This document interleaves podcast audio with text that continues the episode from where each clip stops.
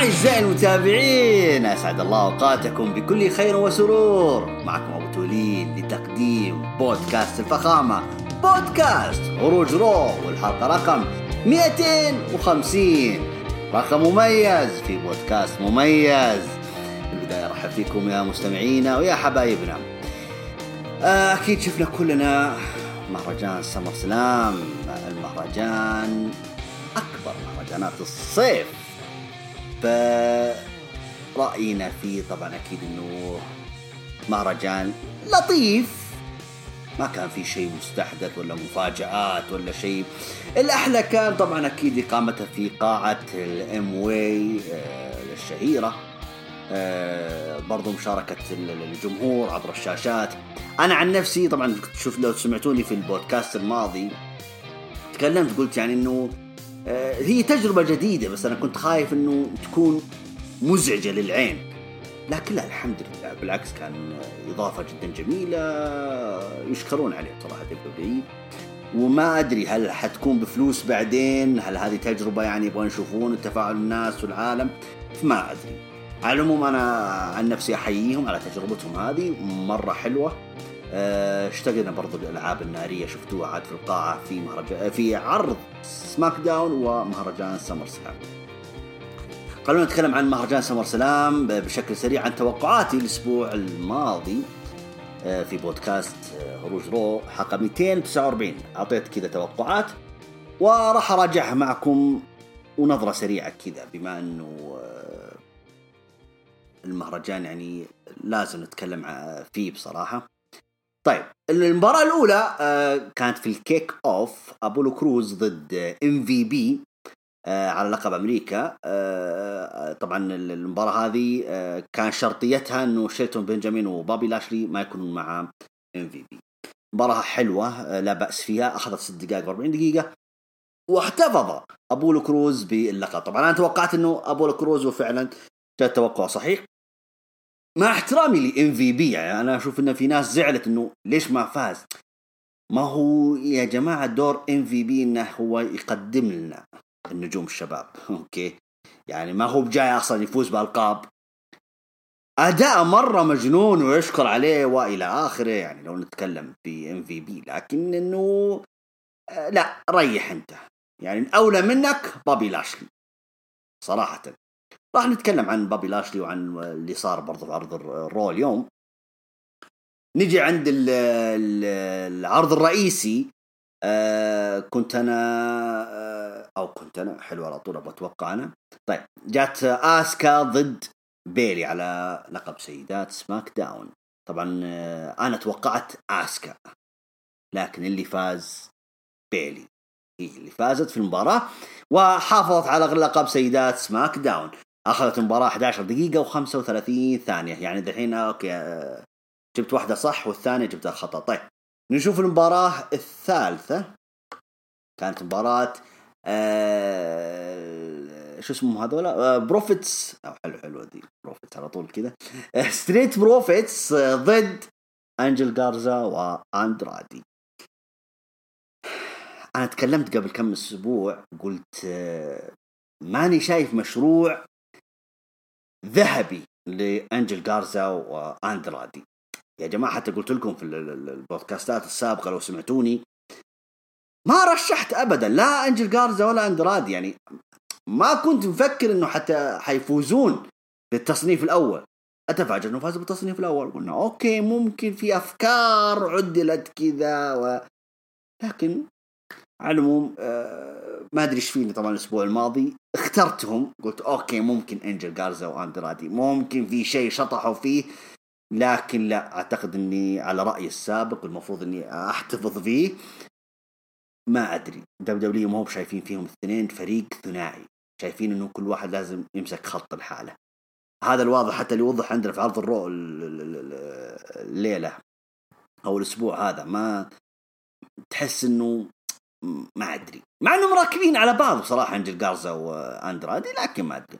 على العموم أنا رشحت أنجل غارزا وأندرادي أنهم يفوزون بألقاب تاك تيم عرض الرو، لكن اللي فاز فيها أو احتفظ بألقابهم هم ستريت بروفيتس. طبعا المباراة أخذت سبع دقائق وخمسين ثانية. طريقة الفوز مونتز اصطدم زلينا فيجا، طاحت زلينا فيجا، أندرادي راح يطمن عليها، ترك أنجل غارزا الحالة في مواجهة ستريت بروفيتس، فانقضوا عليه وفازوا بالمباراة وبالتثبيت. يعني كأنه في يعطيك لمحة كذا أنه ترى في خلافات يعني حتصير، وصارت عرض الرو اليوم. طيب آه إذن هذا ثاني خطأ آه كي على ثالث مباراة، هذا ثالث خطأ لي. ماشي الاخطبوط آه ما أدري مع جو كورونا ما أدري فيه. طيب أوكي. طيب نيجي عند المباراة الرابعة، ماندي روز ضد سونيا ديفل. طبعا المباراة لما وصلوا سماك داون الأسبوع الماضي قالوا لا خلاص بدون شعر ضد شعر، يعني إنه قالوا لا شرطيتها إنه الخاسر يغادر الدبليو دبليو إي، ينهي تعاقده أو ينهي عقده ويمشي بالدبليو دبليو إي. فكذا ولا كذا برضه أنا كان ترشيحي ماندي روز، وفعلا هي اللي فازت في المباراة. المباراة أخذت عشر دقائق وخمس ثواني، عشر دقائق حتى وقت طويل جدا.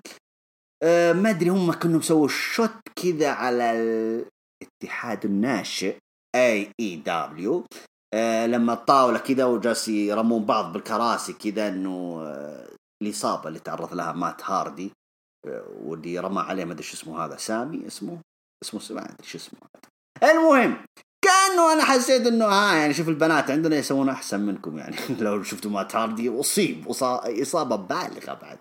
على العموم علينا منهم، نقعد في اتحادنا عنا. إذن آه هنا الآن نتيجة اثنين اثنين اثنين جبتها مباريتين صح اللي هي ماندي روز وأبولو كروز، والثنتين خطأ اللي هي آسكا للسماك داون لقب سماك داون سيدات، وأنجل غارزا وأندرادي للتاكتيك، هذه جبتها خطأ. طيب اثنين اثنين تعادل. نجي المباراة الخامسة عندك آه أيوة المباراة الجميلة هذه، أنا مرة مرة حبيتها، أفضل مباراة صراحة في العرض.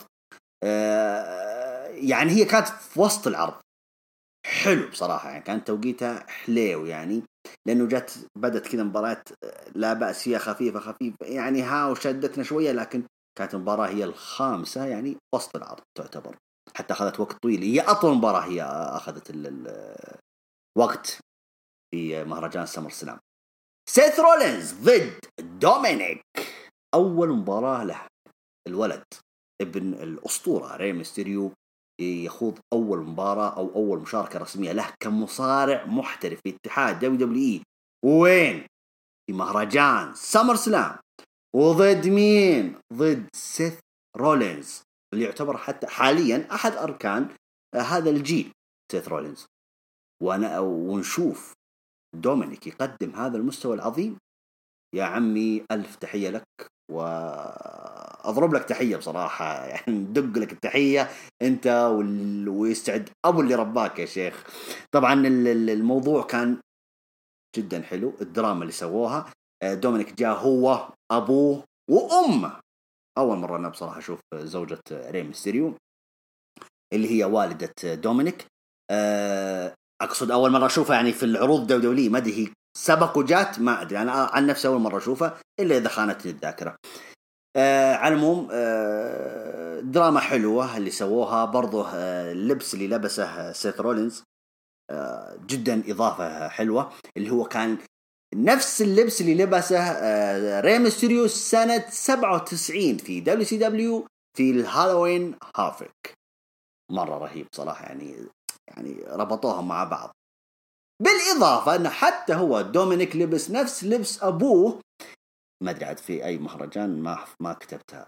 أه المهم أنه نفس لبس أبوه في دبليو دبليو إي لما كان ضد أه أيوة أيوة أيوة المشاركة اللي عفوا اللي كان ضد إيدي جاريرو أه في دبليو دبليو إي، ما أدري هو مهرجان برضو سمر سلام ما أدري في أي مهرجان. على العموم اللي كان موجود فيه دومينيك هو صغير ولا صعنطوطي كذا، ما أدري في ألفين وخمسة ألفين وستة ما أدري عاد سنة كام بالضبط، آه فلبس نفس لبس أبوه في هذاك المهرجان. جدا جميل الاقتباسات هذه، آه اهتموا كثير في التفاصيل الصغيرة. آه أكرر دومينيك أدى أداء أسطوري بصراحة، يشكر عليه بصراحة بهذه الثقة، ولد بهذا السن ويؤدي هذا الأداء الممتاز، هذا يعني هذا عطاه يعني لغته حتى الإنجليزية مرة ممتازة، أداءه في المايك مرة ممتاز، فهذا شكله هو اللي حياخد دفعات قبل نجوم كثير لاتينيين موجودين حاليا في دبليو دبليو إي. على العموم سيث رولينز، أنا توقعت سيث رولينز وفعلا كان سيث رولينز هو الفائز في المباراة. المباراة طبعا على فكرة خدت اثنين وعشرين دقيقة وخمسة وثلاثين ثانية، مرة طويلة. الدراما الدراما اللي صارت في المباراة أنصحكم تابعونا، مرة جميلة. طيب نيجي عند المباراة السادسة. طبعا النتيجة صارت الحين ثلاثة اثنين. أوكي أنا جبت ثلاثة، يعني توقعت صحيحة واثنين. خلنا نشوف المباراة السادسة. توقعت آه... أيوه هنا برضو غلطت فيها. طيب ساشا بانكس حداف عن لقب عرض الرو ضد آسكا. ما فهمت أنا إلى الحين، ما فهمت المغزى أنه ليش آسكا لعبت طيب على لقب الرو على لقب سماك داون. وأنا قلتها لكم الأسبوع الماضي، قلت إلا أن سووا المفاجأة وحققت آسكا اللقبين. هنا أقول لكم أوكي، لا يعني إن حتى ردت الثار لش اسمه صديقتها كايري سين، هذا صح، هذا المفروض هذا اللي يصير، ما صار هذا الشيء. طيب على العموم آه طبعا ساشا بانكس هي آه أنا رشحت ساشا تفوز على آسكا، لكن لا، آسكا فازت على ساشا بانكس طبعا حتى بالإخضاع إذا ما خ... إيه بالإخضاع إيه نعم. طيب المباراة أخذت إحدى عشرة دقيقة وخمسة وعشرين ثانية. الحين تعادلنا برضو مرة ثانية، رجعنا للتعادل، ثلاثة صح ثلاثة خطأ كتوقعات للمهرجان أو نتائج المهرجان. آه طيب آه نيجي عند طيب نيجي المباراة السابعة، راندي أورتن ضد درو مكينتاير على لقب دبليو دبليو إي. مباراة حلوة بس على قول جود، يعني مباراة معرقين، ما كان فيه يعني تحس إنه كان الأداء ثقيل شوية بينهم، يعني ما كان كان كل واحد حريص إنه ما يأخذ ضربات، مو بإنه حريص الصدق يعني إنه ما يصير يصابون، لا لا لا كل واحد يتفادى الثاني، كل واحد يعني خايف إنه يجيه آر كي أو ولا الثاني يجيه كليمور والأشياء هذه. فمباراة كانت فيها يعني على قول جود يعني معرقين، ما عجبتني كثير، عادية المباراة يعني ما عجبتني، مع الرغم أني كنت متحمس لها كثير. على العموم أنا رشحت درو مكينتاير وفعلا هو اللي فاز، بس طريقة فوزه مرة زعلتني، يعني مو كذا يعني درو مكينتاير تفوز، مع أنه في ناس يعني راسلوني وكذا قالوا لا يمكن هو عشان المهرجان باي باك. على فكرة تو وانا تابع مهرجان سمر السلام تو أدري تو يدري ان باي باك الاسبوع الجاي، يعني قلت ما شاء الله ايش هذا يعني ما بين مهرجان مهرجان بس اسبوع، يعني غريبة. علموا مهما تقولون ومهما تعذرون على طريقة فوز درو مكينتاير مرة ما عجبتني، مو كذا بطل دادولي ينهي احد مبارياته في مهرجان شهري كبير مثل سمر سلام بالطريقة تثبيت سريع، ما هي بحلو مرة مرة ما هي بحلو. يعني حتى راندي أورتن طلع كذا وهو يطالع هو يعني منقهر، يعني النظرات هذه حلو أوكي، النظرات الاستفزازية جالس استفزة كذا درو مكينتاير، يعني ها شفني فزت عليك وكذا، بس يعني أنت درو مكينتاير الأسبوع الماضي تقول أنا حرد خسارة أو جميع تعذيبك الأساطير أنا حردة في المباراة هذه، وين ما ما شفنا شيء، وين الكليمور، وين ال يعني معلش ما ما يعني أنا ما أعتبرك إنك فزت عليه، يعني الفوز اللي في عليه الكلام. طيب وين شون مايكل؟ شون مايكل طلع كذا في فيديو كذا صغير كذا إنه إنه زعلان وكذا، لو يعني وكان يشجع درو مكينتاير وسوي فيه وسوي فيه. طيب كان المفروض على كلامك شون مايكل الأسبوع الماضي إنك تكون حاضر.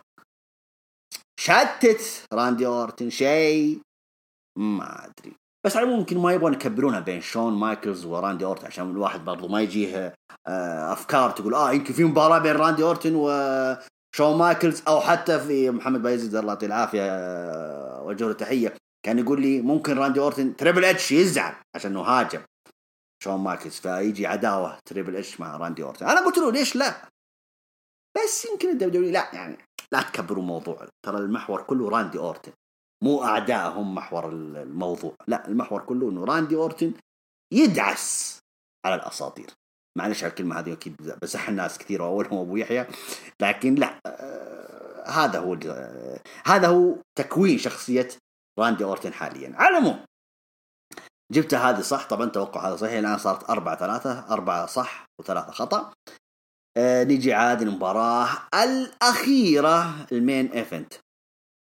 لحظة أرجع شوية، لسه ما قلت لكم بالنسبة درو مكينتاير راندي أورتن خدت عشرين دقيقة وخمسة وثلاثين ثانية وفاز فيها درو مكينتاير. طيب المباراة الثامنة الأخيرة المين إيفنت، أنا مقال أنها المين إيفنت هو ذا فيند ضد برونس رومان على لقب اليونيفرسال. قلت لا في شيء كبير حيحصل. طبعا أنا توقعت الأسبوع الماضي إنه حتشارك أليكس بليس بديهيا، يعني أصغر مشجع يقول أليكس بليس يعني حتشارك، يعني على ضوء اللي صارت الأحداث الأسابيع الماضية في سماك داون، لكن للأسف ما في أي مشاركة، ما في أي تلميح. طبعا المباراة طبعا حددت إنها في نفس المهرجان، إنه حتكون تثبيت من تثبيت في أي مكان. ما حسيت إنه ذا فيند وبرونس رومان يعني ركزوا على النقطة هذه، ولو إنهم دخلوا كذا هناك، دخلوا في الكواليس تجالدوا شوية وبعدين طلعوا، بس ما ما حسيت كذا المباراة شوية يعني. على المباراة توقعناها لذا فيند، وأنا قلت بمساعدة أليكس بليس، لكن للأسف أليكس بليس ما لها طاري وما لها داعي الصدق. نجي نرجع لمحور حديثنا. ذا فيند فاز وانت المباراة عادية يعني، بعد ما طبعا برونس رومان يعني كيف أقولها شق أرضيتها شق أرضية الحلبة، وجاي يبغى يسوي حركته القاضي على ذا فيند بما أنها ما نفعت أول مرة معاه على أرضية الحلبة نفسها، في شقة كذا يبغى يشيل الجلد الجلدة اللي أو كيف أقولها والله والله ما أعرف كيف أقول. المهم المهم جاي يبغى يسوي نفس حركات بروك ليزنر ضد الأندرتيكر في ألفين وخمسة عشر في الهيل إن أسيل، لكن ذا فيند قلب الوضع لصالحه ونفذ عليه قاضيته وانتهت المباراة لصالحه بالتثبيت. أوكي انتهت المباراة، فاز ذا فيند، مبروك. المفاجأة رومان رينز ذا بريك دوغ يعود إلى بشكل مفاجئ في المهرجان، هجم على طول كذا، عطى سبير وذا فيند يحتفل باللقب على طول، ما قرينا إلا رومان رينز على طول سبير عليه، هاجم عليه بهجوم شرس، بعدين نزل كمل على برونس رومان جلده، رجع على ذا فيند جلده، سبير هنا وسبير هنا، سبير تحت سبير في الحلبة ورايح جاي. فأتكلم عن نفسي أنا أبو تولين، أي نعم أنا من جمهور رومان رينز، مرة انبسطت بعودته. أه تحس إنه فعلا الأجواء ناقصة رومان رينز حاليا، هذا وقته، هذا وقت عودته. في ناس تحطموا طيب ليش انه كذا حيفوز، ايش العفن هذا وحيفوز على ذا فيند. طيب هذا كان المقرر هذا المقرر انه رومان رينز يفوز باللقب ويبدأ في عداوة مع ذا فيند. يعني طبعا هم مهدوا لكم في شهر فبراير، سلموا اللقب لجولد بيرغ على اساس انه شو اسمه أنت يا رومان رينز تفوز على جولد بيرغ وتأخذ اللقب معك في راس المينيا، لكن شاءت الأقدار وجات الكورونا، جات الجائحة وخربت كل السيناريوهات، فالرجل اعتذر على حسب ظروفه الصحية، ما قدر يكمل في الأجواء هذه اللي هو رومان رينز. جات الخطة البديلة وقالوا تعالى برونس رومان إذا خذ اللقب أنت من جولد بيرغ. جاء برونس رومان أخذ اللقب من جولد بيرغ، وبعدها بدأ عداوته مع بري وايت. أوكي ترى برونس رومان القصة هذه كلها ترى كان هو السبير، كان هو ال على قولتهم ما هو لا ما هو قطع خيار لا ما هو كذا نفسرها، كان هو ال خلينا نقول الخطة البديلة، يعني إنه إذا رومان رينز غاب خلاص اللي اللي حينوب عنه برونس رومان. هذا اللي صار وبس يا الحبايب، يعني فلاش اسمع التهويل هذا، رجع رومان رينز ورجع اي رجع رومان رينز وبياخذ مكانه الحقيقي الا وهو واجهة الدبليو دبليو اي. اذا في ناس يقولون نبغاه هيل، طيب اوكي هيل هيل اتفق معاكم، انا حتفق مع العالم، انا ما بقعد ما بقول كلام يعني غير كلام الواقع. اي نعم، رومان رينز من اول ما وطأت قدمه الدبليو دبليو اي وهو اصلا شخصيته هي، لكن بقدرة قادر بعد ما تشتتوا ذا شيلد في ألفين وأربعتاشر قال خلاص رومان رينز مسك خط كذا انه فيس والى اخره، وبدأ تكوينه في ألفين وخمستاشر، فاز بالرويال رامبل والى اخره لحتى وصل للسرفايفر سيريس، فاز باللقب دبليو دبليو اي، ومن هناك عاد بدأت المرحلة. فالناس كانوا معارضين انه شخصية الفيس ما تناسب، وانا اتفق معاكم، شخصية الفيس لا تناسب رومان رينز، شخصية الهيل هي اللي تناسبه. لكن عاد الناس عاد الدولية يبغونا فيس، ايش نسوي؟ خلاص. لكن كأداء الولد اوكي، ممكن المايك لا لك عليه، لكن لا، الولد تحسن الآن، ليش؟ ليش؟ المهم رومان رينز مرحبا مليون، سعداء بشوفتك، والله حييك، مكانك هذا الطبيعي، القمة مكانك الطبيعي. طولت كثير من أول ما نقلت قناة فوكس إلى الحين ما شفناك البطل، انشغلت في عداوات جانبية ما لم تسمن ولم تغني من جوع مرة للأسف. المهم حددت حتى مباراة، يعني كلهم توقعناها كده وفعلا هذا اللي صار. اليوم الأحد القادم إن شاء الله مباراة على لقب اليونيفرسال ثلاثية، ذا فيند حيدافع عن لقبه ضد برونس رومان ورومان رينز. هتكلم فيها في نهاية الحلقة عن توقعاتي لنتائج المهرجان. طيب هذه برضو توقعت أنا صح، قلنا ذا فيند، إذن أنا عندي كم؟ عندي خمسة مقابل ثلاثة. حلو، خمسة توقعات صحيحة مقابل ثلاثة خطأ. لا كويس كويس، الاخطبوط ما زال يتنفس. طيب نكرر للإعلان اللي سواه دبليو دبليو إي إنه قدمت شاشات إلكترونية زي ما أنتم شايفينها في العروض دبليو دبليو إي. أه أنت تقدر من بيتك من هنا في أقصى الدنيا ترى تقدر تحضر العرض. المهم هو بالحجز، ادخلوا على الموقع الإلكتروني دبليو دبليو إي ثاندردوم دوت كوم، تمام، علنا في في حسابنا في تويتر، روحوا زوروه واشتركوا فيه. ما أدري هل طبعا يقولون الناس يقولون هل بفلوس حاليا، أنا أقول لكم لا، لكن ممكن إذا شاف دبليو ممكن هم عاملين تجربة، إذا نفع الموضوع خلها بفلوس، أقول لك ممكن مو أكيد، تمام.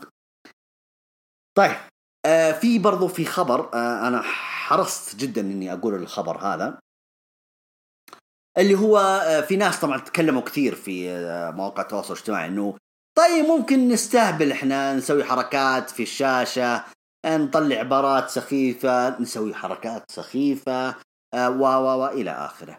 فلا يا حبيبي، دبليو دبليو إي مركز على الموضوع هذا، في ناس يراقبون الشاشات، مو أي واحد يقدر يسوي حركات ما لها داعي أو كلام ما لها داعي، على طول يعطونه بلوك، يوقفون شو اسمه البث عنده، ما عندهم مشكلة، ويحطون واحد غيره وإلى آخره زي كذا. ففعلا في وصارت وصارت أه راح أقول لكم الخبر. أه تعرض معجب في مهرجان سمر السلام أه للحظر اللي هو للبلوك من قبل إدارة دبليو دبليو إي، وذلك لمخالفته قوانين الاتحاد المتعارف عليها، حيث استغل المعجب أنه متواجد من ضمن الأفراد الحاجزين شاشتهم كجمهور حاضر في الصالة، وقام بنشر جملة على شاشته تفيد عن رغبته في طرد فيلفتين دريم، حاط كده لوحة يقول إنه اطردوا فيلفتين دريم. طبعا ظهرت في الشاشات، وكان خلال عرض حتى المباشر على طول، وبناء على ذلك تعرض المعجب للبلوك. و... وكما أفاد رواد طبعا مواقع التواصل الاجتماعي أن المعجب قام بكثير من الشغب أثناء البث، جاي يسوي حركات، فعلى طول دبليو دبليو إي كانوا منتبهين له فعطوه بلوك، وما عاد يقدر حتى حسابه هذا ما عاد يقدر يشارك، يعني في ما عاد يدخل، حتى ما عاد يقدر يحضر حتى العروض القادمة، خلاص عطوا الحساب هذا عطوه بلوك، ما عاد يقدر يشارك نهائي. هذه حلوة إنه دبليو دبليو إي انتبهوا على النقطة هذه. طيب إيش رأيكم نبدأ في عرض رو اللي هو فول أوت لعرض رو هذا الأسبوع، اللي مهرجان عفوا سمر السلام لهذا الأسبوع، تمام. ويعتبر برضو حلقة توصل بين المهرجان أو الجو هوم لمهرجان باي باك الأسبوع القادم. شغل سريع سريع ما عندهم تأخير. طيب افتتح عرض الرو لهذا الأسبوع بطل دبليو دبليو إي درو مكينتاير. افتتح دخل الحلبة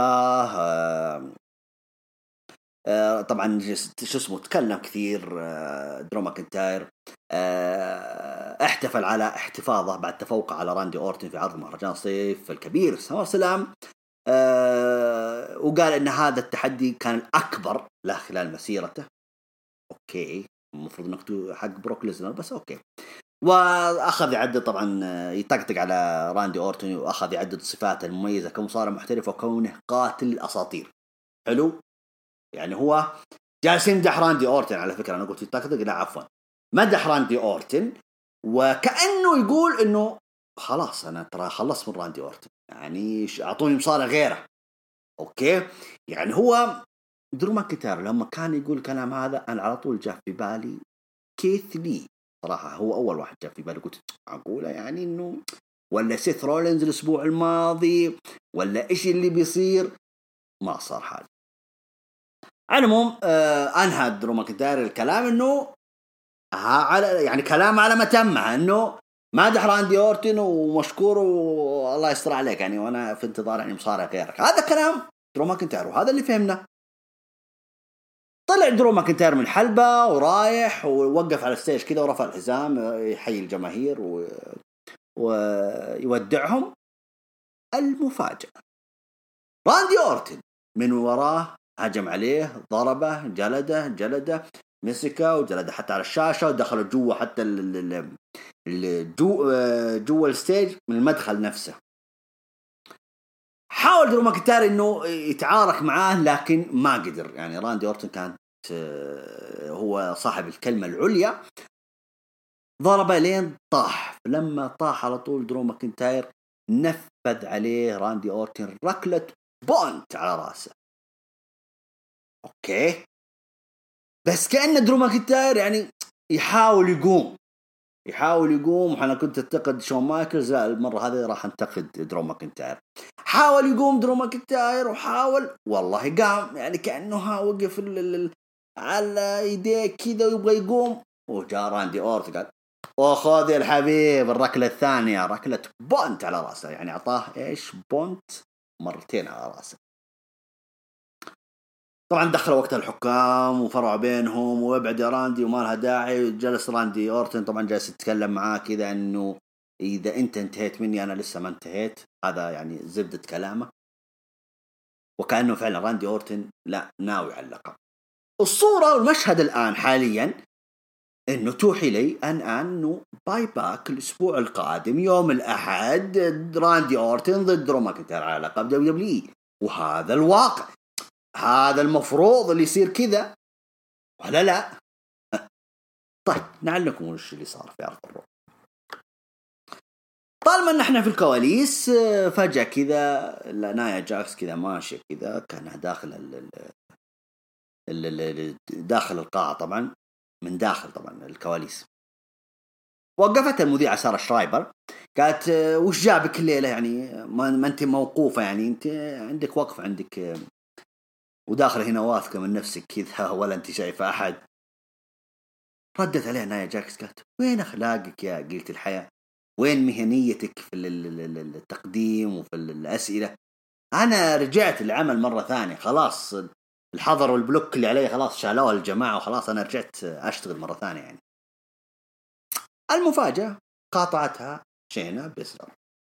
بالله ركزوا على المشهد هذا وراح أتكلم فيه. يعني شينا بيزلر يعني اللي يشوفها هي ونايا جاكس يعني أنا إحنا سمعنا أخبار طبعًا إنه فينس ماكمان ترى على فكرة كان عرض الرو كان المرة هذه كانت تحت إدارته هو، واضح إنه سلق بيض. ما احترام أنا أحبك مرة وموت فيك يا فينس ماكمان بس معليش معليش ما كان مشهد هزلي بصراحة. ما كأنه نايا جاكس الأسبوع الماضي ضربت شينا بيزلر، دخلت عليها من جهة الجمهور وطيحت عليها لهذا الحاجز الزجاجي وتجالدوا ودخل الكواليس الجالدون، وبعدين راحوا الجالدون في رو أندر جراوند، راحت نايا جاكس تضرب صديقاتها. لا ما كنا ولا كنا صار شيء. تعال تعال نجي نجي عند المشهد، خلنا نعرفكم. لما جاء شينا بيزلر كذا واقفة كذا قبل ما نشوف عاد حركتها هذه، كانت عندها مباراة هي اللي افتتاحية أرض الرو، كانت مباراتها هي مع ضد بيلي. دخلت طبعا نايا عفوا شينا بيزلر على نايا جاكس وقالت قالت ترى احنا كلنا اللي هنا في عرض الرو جالسين نعد عد تنازلي، متى بتنطردين مرة ثانية يا نايا جاكس؟ يعني تحس انه كلام طقطقة كذا وكلام سوالي، يعني تنتين قاعد لا هو كذا واقفة كذا شيء بس كنا تسولف، يعني ما جات ضارب ما جات لا جات تسولف. نايا جاكس ضحكت وقالت لا اوكي اذا تبغين مساعدة لمباراتك الجاية ضد بيلي اعطيني خبر ترى بساعدك يعني. ياها ايش الزعل مش الحوار ذا. نايا نايا تعرض مساعدتها لشينا بيزلر لأنها تقول إنها تقول إنها أنا حتى أنا ترى زيك ترى ما أحب بيلي وساشا يعني. أوكي أوكي ردت عليها شينا بيزلر قالت تعقبين وأنا أقدر أخلص أموري بنفسي، وعلى فكرة ترى بخلص مباراتي وبرجع لك. قلنا أوكي ماشي يلا نمشي، ولا إن الموضوع ما دخل مزاج بس يعني يلا أبو تولي لا تدقق. طيب نيجي للحلبة. طبعا دخلت في البداية شو اسمه بيلي وساشا بانكس، واضح طبعا نفوسهم ما هي طيبة مع بعض. بيلي كذا عندها الضحكة الشيطانية كذا كل ما تقفي ساشا كذا تضحك انها مبسوطة انها يعني انها يعني انها تسخر عليها انه انك خسرت اللقب وانا لسه حافظ على لقبي وكذا يعني. فإذا التفتت عليها ساشا انه اوه يعني اوه مسكينة ساشا انت معلش تعوضينها الليلة الليلة تعوضينها مباراة الريماتش الليلة إن شاء الله.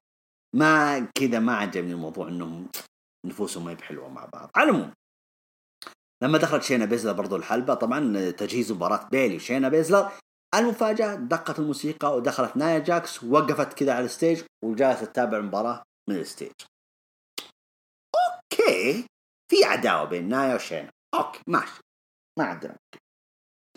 بدت المباراة، أخذت المباراة أربع دقائق وستة وعشرين ثانية، مباراة حليوة لا والله ما بحليوة يعني ما ماش ماش ما ما أدري. علموا إنه ما عجبت المباراة. أه كيف انتهت المباراة؟ انتهت بعدم الأهلية. طبعا تم تقييمها من الحسابات الأجنبية نجمة ونص، يعني حتى كثيرة باقي على حقها نجمة ونص. طيب انتهت المباراة كيف؟ بيلي طبعا رمت شينا بيزلر خارج الحلبة. لما تبغى ترجع الآن شينا بيزلر الحلبة مسكتها نايا جاكس وتجالدت وياها كذا. حلو كذا انتو حلوين يعني انتو عوضتوا للغلطة اللي سويتوها في الكواليس. نايا الآن وشينا يجالدون وجالدتها نايا ودخلتها داخل الحلبة وجلست. يوم جالس تبغى تمسكها نايا جاكس تبغى تمسك شينا وتبغى تضربها. المقابل ساشا وبيلي جالس يضحكون اوكي جالس يضحكون ويشيشون راس نايا ايوه ايوه يا كفو اجلديها وكذا ويضحكون يتمسخرون وكذا. التفتت نايا كذا يعني ايش دخل ام امك انت وياها يعني بيني وبينها مشكلة احنا بنحلها. لا حتى قامت شينا بيزلر ايش في يعني بعدين كذا جالس يطالعون على بيلي وساشا وذولا خجوا طبعا خافوا اللي هي ساشا وبيلي قالوا ايش بلا ذولا شي ما يكملون ضرب تضاربوا يا جماعة. هم خافوا كذا وهم مسكوا القابهم وطلعوا برا الحلبة. لكن كذا نايا وشينا جالس يطالعون في بعض كذا انه لا اوكي يعني احنا عداء لكن عدو عدونا ها كذا هي عدو عدوي صديقي عدو عدوي صديقي اوكي يعني. هم طلعوا عدوهم وما ادري كيف. طيب نروح عند الفقره اللي بعدها لان ترى على فكره قصه ساشا وبيلي وشينا ونايا لسه ما خلصناها باقي باقي في فقره ثانيه. طيب في الكواليس طبعا ساشا وبيلي جالسين يتلاقطون في الكواليس والسبب كانوا خايفين انه انهم شيشوا روس نايا وشينا عليها عليهم هم اوكي انه خافوا قالوا لا يكون حركاتنا يعني احنا بدل ما نضحك ونتمسخر عليهم الا فجأة اللي بيتحدوا مع بعض لا مستحيلة يعني ثم كانوا خايفين ردة فعلهم الثنتين. طيب نيجي عند الفقرة الأخرى برضو في الكواليس. خلنا نشرب شاي.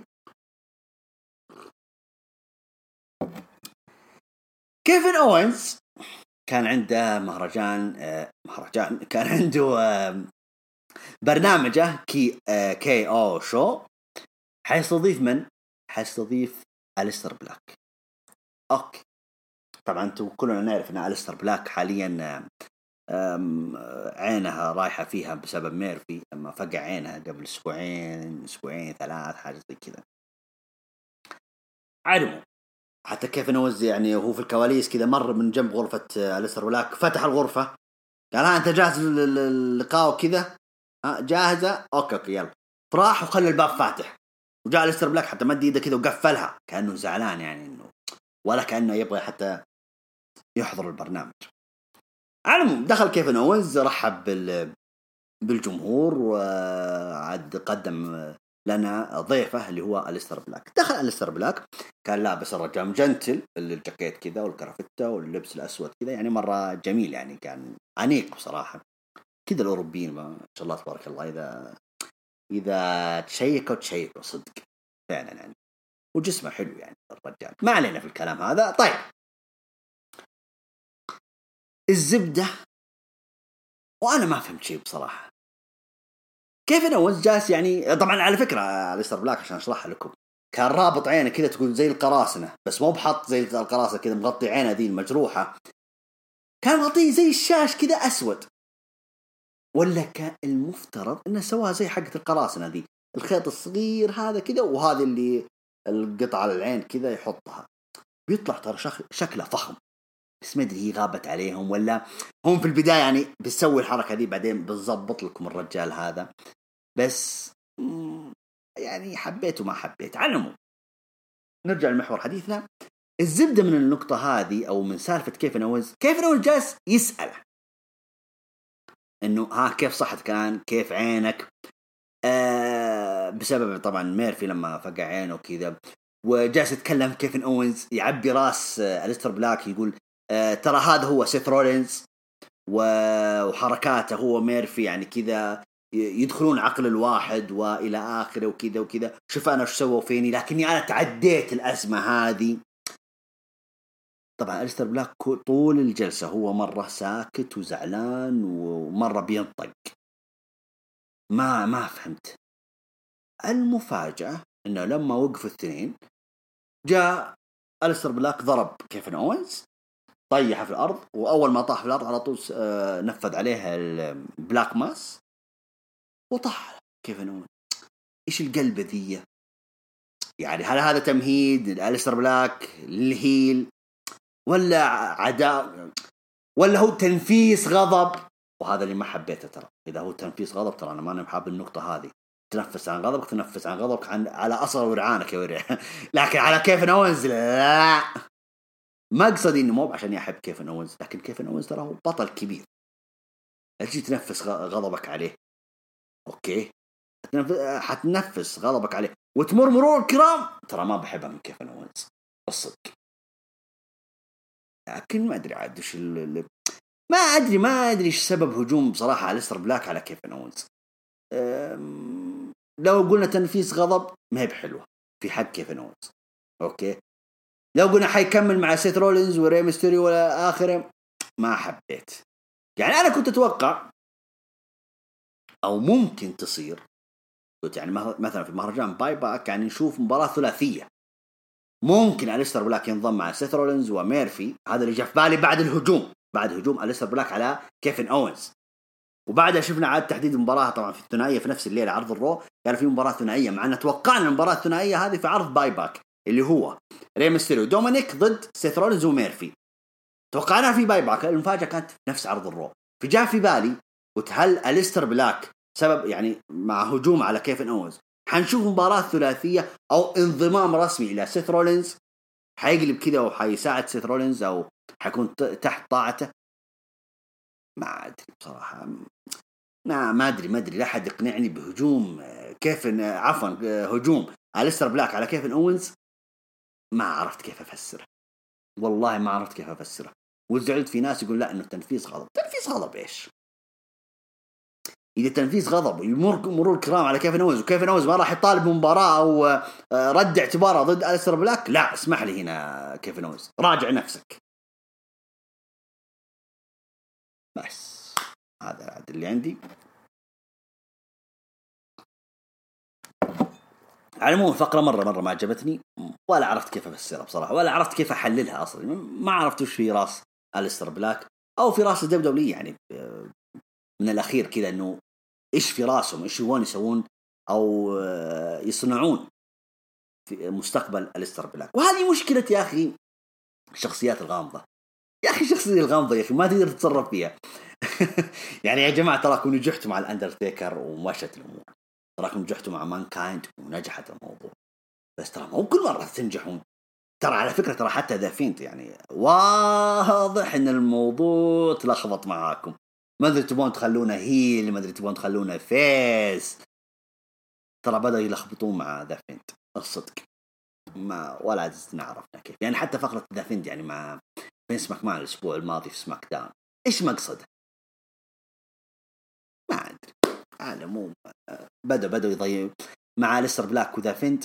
ما أحس إنه في أحد قادر إنه يترجم شخصياتهم الغامضة على أرض الواقع، ما في أحد. طيب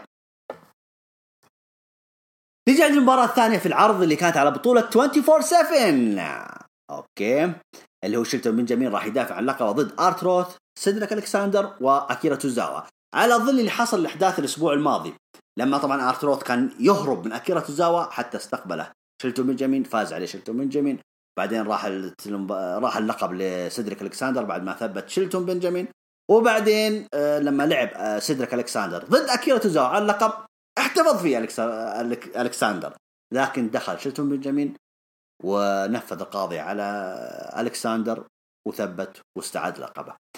اليوم مباراة إعادة. أنا بصراحة الآن التعامل مع لقب أربعة وعشرين سبعة هذا هو اللي أنا أبغاه، مو بس واحد يأخذ اللقب ويهرب وتعالوا الحقوني و...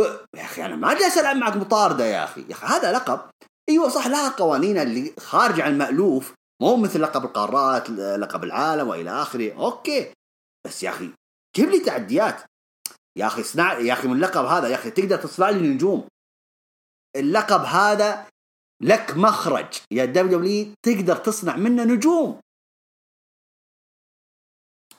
على العموم حاليا الموضوع تمام، حاليا الموضوع تمام اللي ماشي معه في لقب أربعة وعشرين سبعة.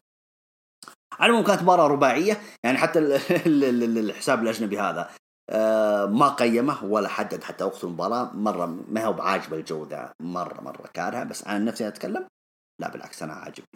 طيب أكيرا توزاوا فاز باللقب للمرة الرابعة في تاريخه، إن شاء الله أنها المرة الرابعة و...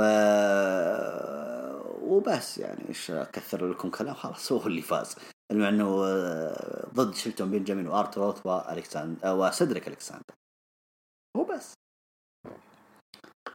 طيب نجي في فقرة في الكواليس، المذيعة سارة شرايبر مرة ثانية عشان كني كلشت. سارة شرايبر أوكي التقت بالأفعى راندي أورتن، طبعا راندي أورتن كان ماشي كذا وكأنه رايح الحلبة، فوقفت سارة قالت إذا أنت مهتم باللي سويته في ماكنتاير يعني مرة مفتخر فيه.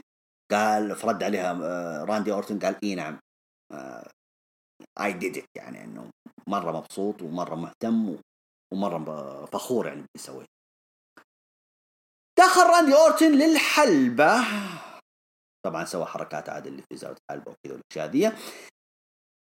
كان مرة زعلان، تكلم راندي أورتن يقول أنتوا سمعتوا درو مكينتاير في الافتتاحية يقول خلص مني، أنا ما خلص منه، أنا حتكلم عن إخفاقي، ما نفذت وعدي،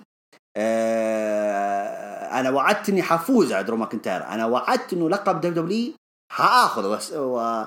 وأكمل فيه يعني مشروع قاتل أساطير. لكن أه ولا حتى نفذت عليه ركلة البوند في سمر سلام، لكن ذكرهم طبعا أنه هو دائما يوفي عهوده ووعوده مثل ما أوفاها مع إيج. وفتكلم برضو عن هجوم على ماكنتاير بداية العرض، وقال أنا أعطيته الآن ركلتين بونت على رأسه، وقال أن هذا بعض ما تعهد به. طيب نوقف هنا. أول ما يجي في بالك أنت إيش؟ إنه راندي أورتن خلاص، درو مكينتاير خلاص هناك في باي باك الأسبوع الجاي على اللقب من إيفنت وسط العرض، كيفكم هنا خلاص مباراة تحددت شكلها. المفاجأة كيث لي بطل إن إكس تي يا السابق طبعا، يسجل أول ظهور له في حلبات عرض الفخامة، عرض الرو. ظهر في هذا العرض آه على فكرة، بس الموسيقى أنا شكيت قلت هو موسيقته، أنا كنا موسيقته تغيرت علي وكذا، لكن فعلا لما رجعت لو سمعت كلكم يعني في اللاين تكلمون في تويتر إنه غير الموسيقى، قلت أوكي واي طب موسيقى هذه أحلى من هذه طيب ما علينا. دخل طبعا آه كيث لي ضد راندي أورتن في أول آه ظهور له، يكون ضد نجم كبير بحجم راندي أورتن، مرة واو يستاهل كيث لي. طيب واضح انه يعني ان ان يعني كيث لي يعني داخله بقوة، ما هو حيخلونه يعني سبير ولا شيء، لا لا لا لا, لا. هذا على طول مين ايفنت يا حبيبي، هذا المين ايفنت حقنا، ها تعال إن إكس تي يا حبيبي وتعال عندي هنا انا حستفيد منك اكثر يعني. طبعا دخل بلوك غير، طبعا شفتوه لو شفتوه في عرض تيك اوفر كان عارض، لكن لا الحين حلقها طويل عمر كده وما شاء الله الرجال هذا طيب آه عرف بنفسه لراندي أورتن، يقول راندي روت يا راندي أورتن أنا أحترمك وأحبك، وإذا ما تعرفني ترى أنا اسمي كيث لي بطل إن إكس تي السابق، آه جاي هنا آه عبر عن احترامي لك وتاريخ طويل آه على الحلبات، آه على العموم آه عشانك كبير ونجم كبير وأحترمه وكذا، أفضل أن تكون بدايتي هنا في عرض الرو ضدك في مباراة ضدك، فإيش رأيك يعني أنا جاهز عن نفسي، فإيش رأيك أنت جاهز؟ خلنا نجيب الحكم ونبدأ المباراة. أوكي يعني الولد كان يعني شوي دبلوماسي يعني، أنت كيث لي ما رفع رفع رفع فيه، بعدين قال هيا تعال مباراة ضد. حلو اسلوبه، يعجبني يعجبني ترى كيث لي في المايك يعني رهيب رهيب. راندي أورتن طالع ناظر فيه كذا اوكي، ونزل عدل احنا نسميها ستيريا دي، مش يسمونها شكيت ما ادري شكيت ولا ستيريا، احنا نسميها ستيريا. طيب نزل ستيريا يعني اوكي انا جاهز، حتى انا بعدين التفت فيه، بعدين تنوع حركات راندي أورتن كذا، بعدين قال آه يعني آه ربما في وقت لاحق يعني، وحط رجله. زعل طبعا الجماهير الحاضرة كذا انه ايش الحركة ذي وكذا، فاحنا توقعنا انه وقت لاحق يعني الاسبوع الجاي ولا لاحقين خير، انا توقعتها كذا يعني. المفاجأة انه لا، إن المباراة حتكون في نفس الليلة بس بعد كم مباراة. طيب في الكواليس خلنا بس اشرب شاهي لأن لسه ما خلص عن راندي أورتن وكيث لي يعني. احنا تكلمنا كثير عن كيث لي انه عاجبني في المايك وكذا، لكن انصدمت ان المباراة كانت في نفس العرض. حتكلم حفصل فيها كثير في وقت لاحق حتى أنا مثل راندي أورتن. طيب في الكواليس التقت شارلي كاروزو مع أنجل غارزا اللي كان مشغول مع ديمي بارنت، إن شاء الله قلت اسمها صح، ديمي بارنت هذه اللي دائما الشقرة دي اللي يتحالفون عليها هي وإيفار هي طبعا مقدمة برامج التلفزيون الواقع، هذه ممثلة ومقدمة بتاع كله، وهي جاية زي ما تقول مشاركة كذا، تحس إنه ضيفة شرف يعني، بس عاد حلبوها يعني ولا أدري وش خاتمتها الصدق، لأنه شوفوا إيش اللي صار اليوم. على المهم شارلي كاروزو يعني هاش عندك هنا مع ديمي بارنت وكذا و... المهم المهم جالس تبغى تضيع الموضوع اللي هي شارلي بنفسها يعني، إنه أوكي عادي يعني امش معاها عادي وتك معاها، لكن على المهم يا أنجل غارزا تبغى تسأل عن شعوره في خسارتهم في ألقاب تاك تيم هو وأندرادي في سمر سلام، فكانت حاضرة زلينا فيجا يعني، جاء زلينا فيجا كذا وجاية شارلي، تعرفون محارش الحريم بينهم وبين. جات شارلز سالتها قالت ها يعني هل أنت اللي سممتي مونتيز فورد؟ زعلت طبعا، خذت في خاطرها زلينا فيجا، قالت أنا ماني فاضية. أول شيء ما في شيء حتى مع الفيديو ما في شيء أثبت عليه، ما في شيء واضح، أنتم ما شفتوا إلا ظهري كذا وما شفتوا حاجة، يعني ما في شيء دليل حتى أكبر من كذا، فلذلك أنت زعلتيني يا شارلي، وأنا عندي مباراة نفسيا لو أقعد معاك حضيع تركيزي، فمع السلامة. يعني طقت كذا زلينا ومشت وزعلت. فزعل أنجل غارزا من أسلوب تشارلي كاروزو، إنه ليش سويتي فيها كذا وليش سألتيها السؤال الاستفزازي هذا، فأنا رايح الحلبة مع ديمي وأنتي أقعدي هنا. يعني كأنه يبغى يكيدها كذا، يبغى يغيظها شوية. علموا المباراة طبعا، المباراة الثالثة كانت في العرض، كانت مونتيز فورد ضد أنجل غارزا. آه مباراة حلوة لا بأس فيها، بين الشباب حلوين كذا. آه تم تقييم المباراة بنجمتين وأخذت وقت ثلاث دقائق وتسع ثواني.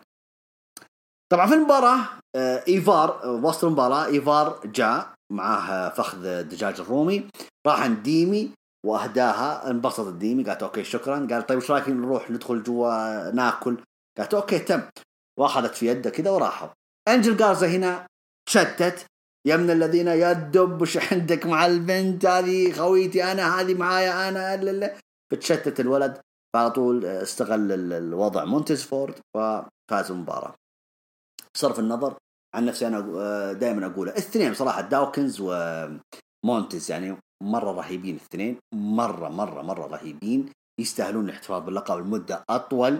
أتمنى بصراحة أنه نشوفهم في عداوة أحلى من كذا، يعني شفنا عداوتهم مع الفايكنج ريدرز يعني خلاص مسخوها هذيك الأيام، ومعذورين يعني على أجواء الكورونا وكذا، كانوا يبغون يسلون الناس ويقربون الموضوع ترفيهي وكذا وإلى آخره، لكن أوكي إحنا الآن في يعني في خضم المباريات، فخلصوا مع اللاتينيين، أتمنى أنهم ينتقلون إلى مستوى أعلى من كذا برضو، أنه عداوة قوية كذا على اللقب عشان نشوف جانب آخر، جانب جدي كثير من الستريت بروفيتس، أتمنى ذلك بصراحة ويستاهلوا.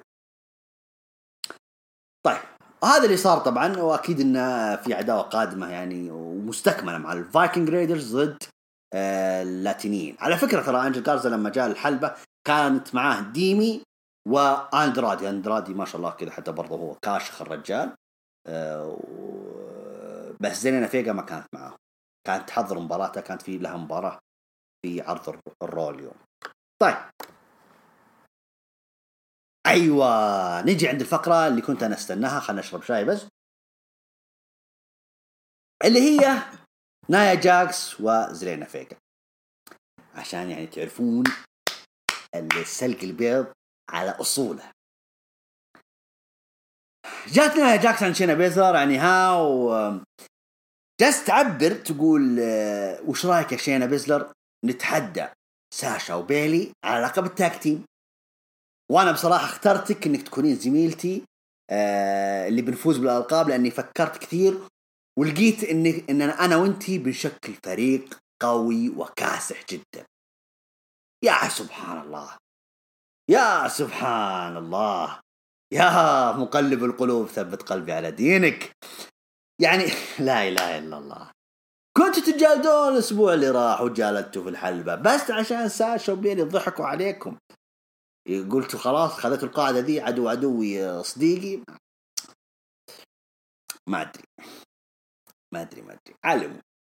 آه وافقت بيزلر، أمورها طيبة بيزلر، يعني تقول حتى هي عشان شينا بيزلر حتى يعني كأنها تبغى ترجع الموضوع، تقول اوكي ما عندي مشكلة اني اساعدك في الانجاز هذا اللي بنسويه على التاك تيم، بس انه يعني اني بساعدك، يعني انها بتتفضل على ان شينا هي اللي بتتفضل على نايا جاكس، اوكي يعني انا اوكي انا موافقة بس تراني جاي اساعدك.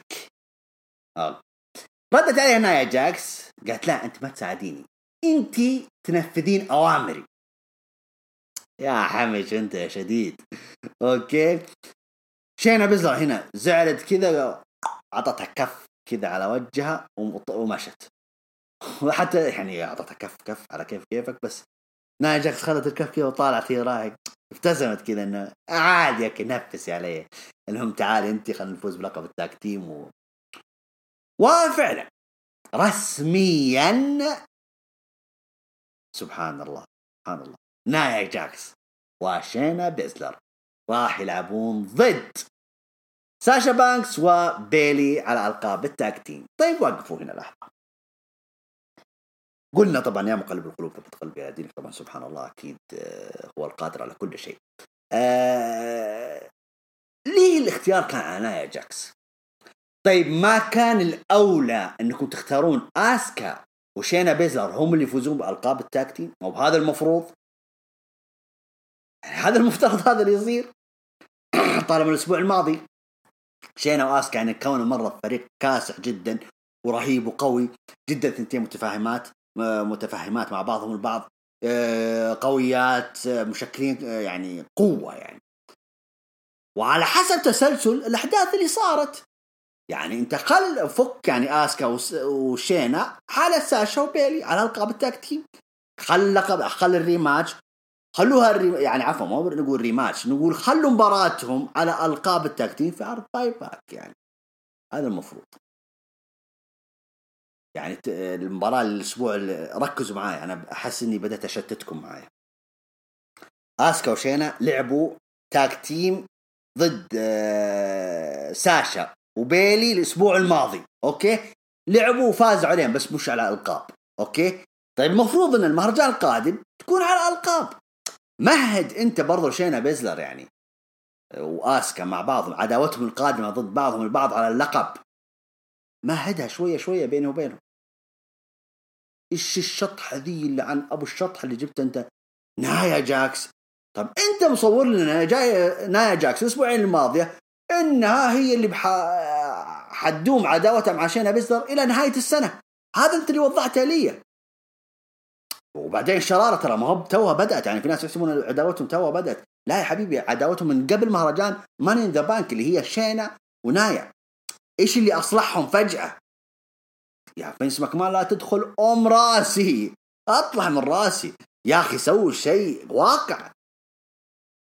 ما أدري أنا بصراحة، أنا أشوف إن شطحت العرض ما أدري وين يبغون يوصلون. ممكن عندهم فكرة أخرى، ممكن يقولون لا، ممكن بعدين، ممكن أنا من كثر انتقادي هذا ممكن بعد أسبوعين ثلاثة أغير قناعاتي، ممكن.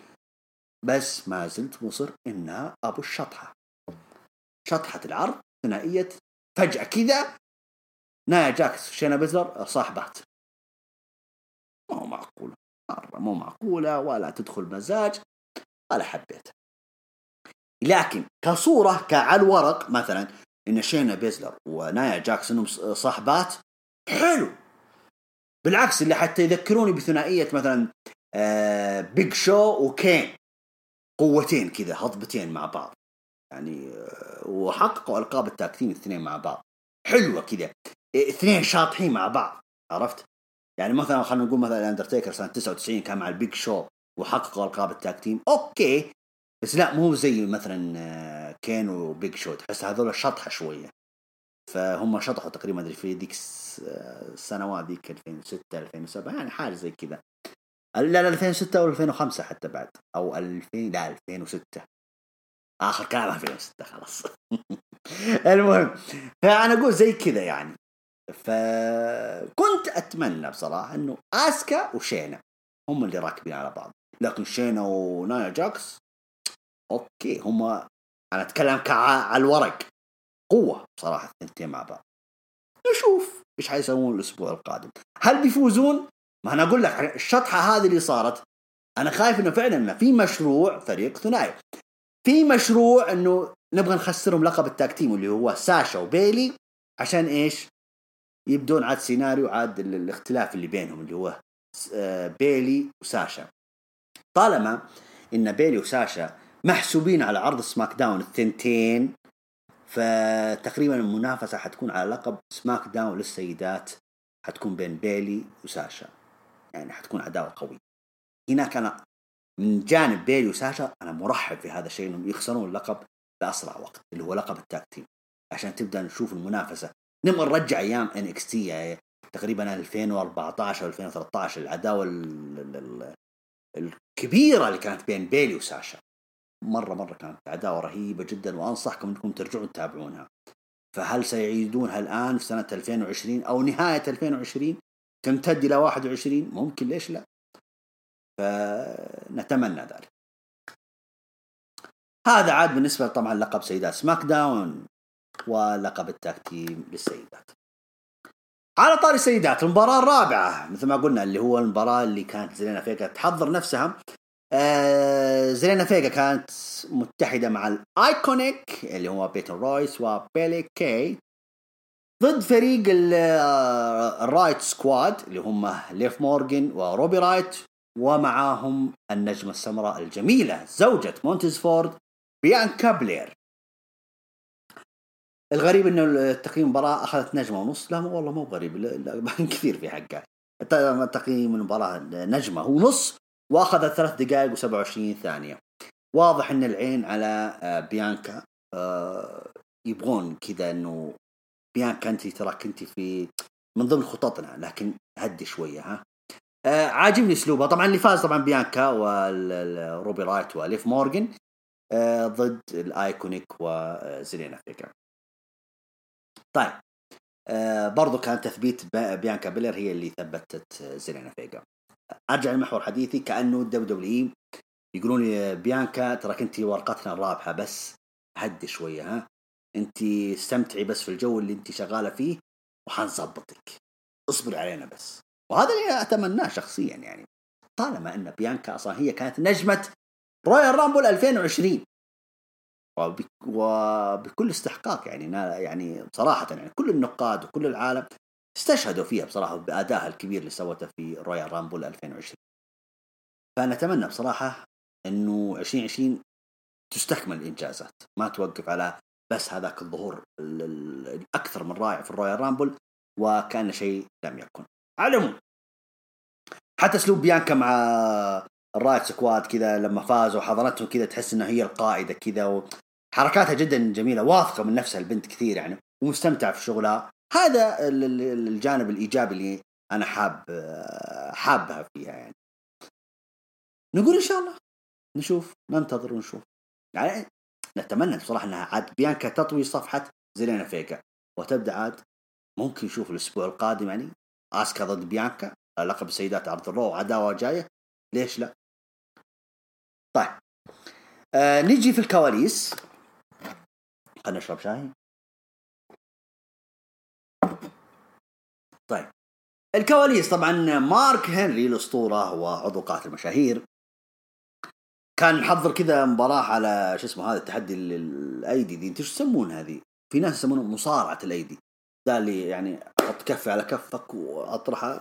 ترى والله أنا من زمان وطفل صغير ألعبها، بس والله ما أعرف إيش اسم اللعب هذه. علموا كان طبعا ألكساندر وريكوشي كانوا يلعبون فيها كذا لين جاء مارك هنري يعني وسلم عليهم وقال خلاص شكرا، يلا أعطوني اللي هي الطاولة دي حق تحدي مصارعة الأيدي. خذاها وراح عاد مارك هنري رايح الحلبة.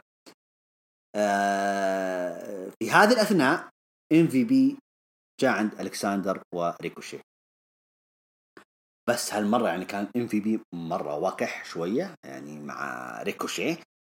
جالس يتكلم في وجهه الآن، يعني جالس يتكلم مع ألكساندر، يقول ألكساندر يلا تعال انضم معانا واترك هذا كذا في الوجه. طبعا جاء جدال بينهم، ما أدري شو مخططين يعني. هل ألكساندر يوم الأيام حنشوفه في الهارت بيزنس؟ ممكن، ليش لا؟ طيب نروح الحلبة. مارك هنري الأسطورة مسوي مواجهة مصارعة الأيدي بين من ومن، أبولو كروز بطل أمريكا ضد بابي لاشلي.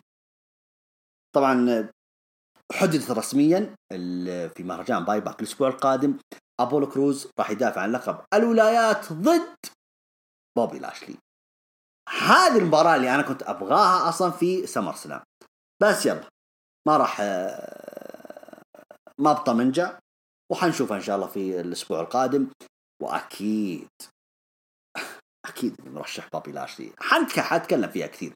على العموم مارك هنري سوى حاجة حلوة كذا بين الاثنين يعني، أوكي سووا التحدي هذا المصارعة الأيدي، نشوف من الأقوى فيكم.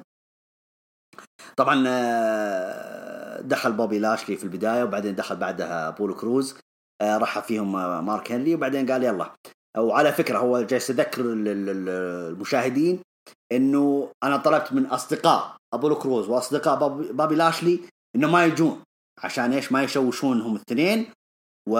وتكون المواجهة يعني عادلة ونزيهة. زعل بابي لاشلي يعني إنه إيش قصدك يعني إنه مواجهة نز... نزيهة وكذا، أنا ماني في حاجة أحد أصلا يساعدني عشان أفوز. قال مارك هنري أوكي أوكي هدي هدي يا الحبيب مش زعلت مني يلا حال خلنا نشوف. بدأ طبعا في البداية أبولو كروز مسك بابي لاشلي طبعا كذا بالأيديهم عشان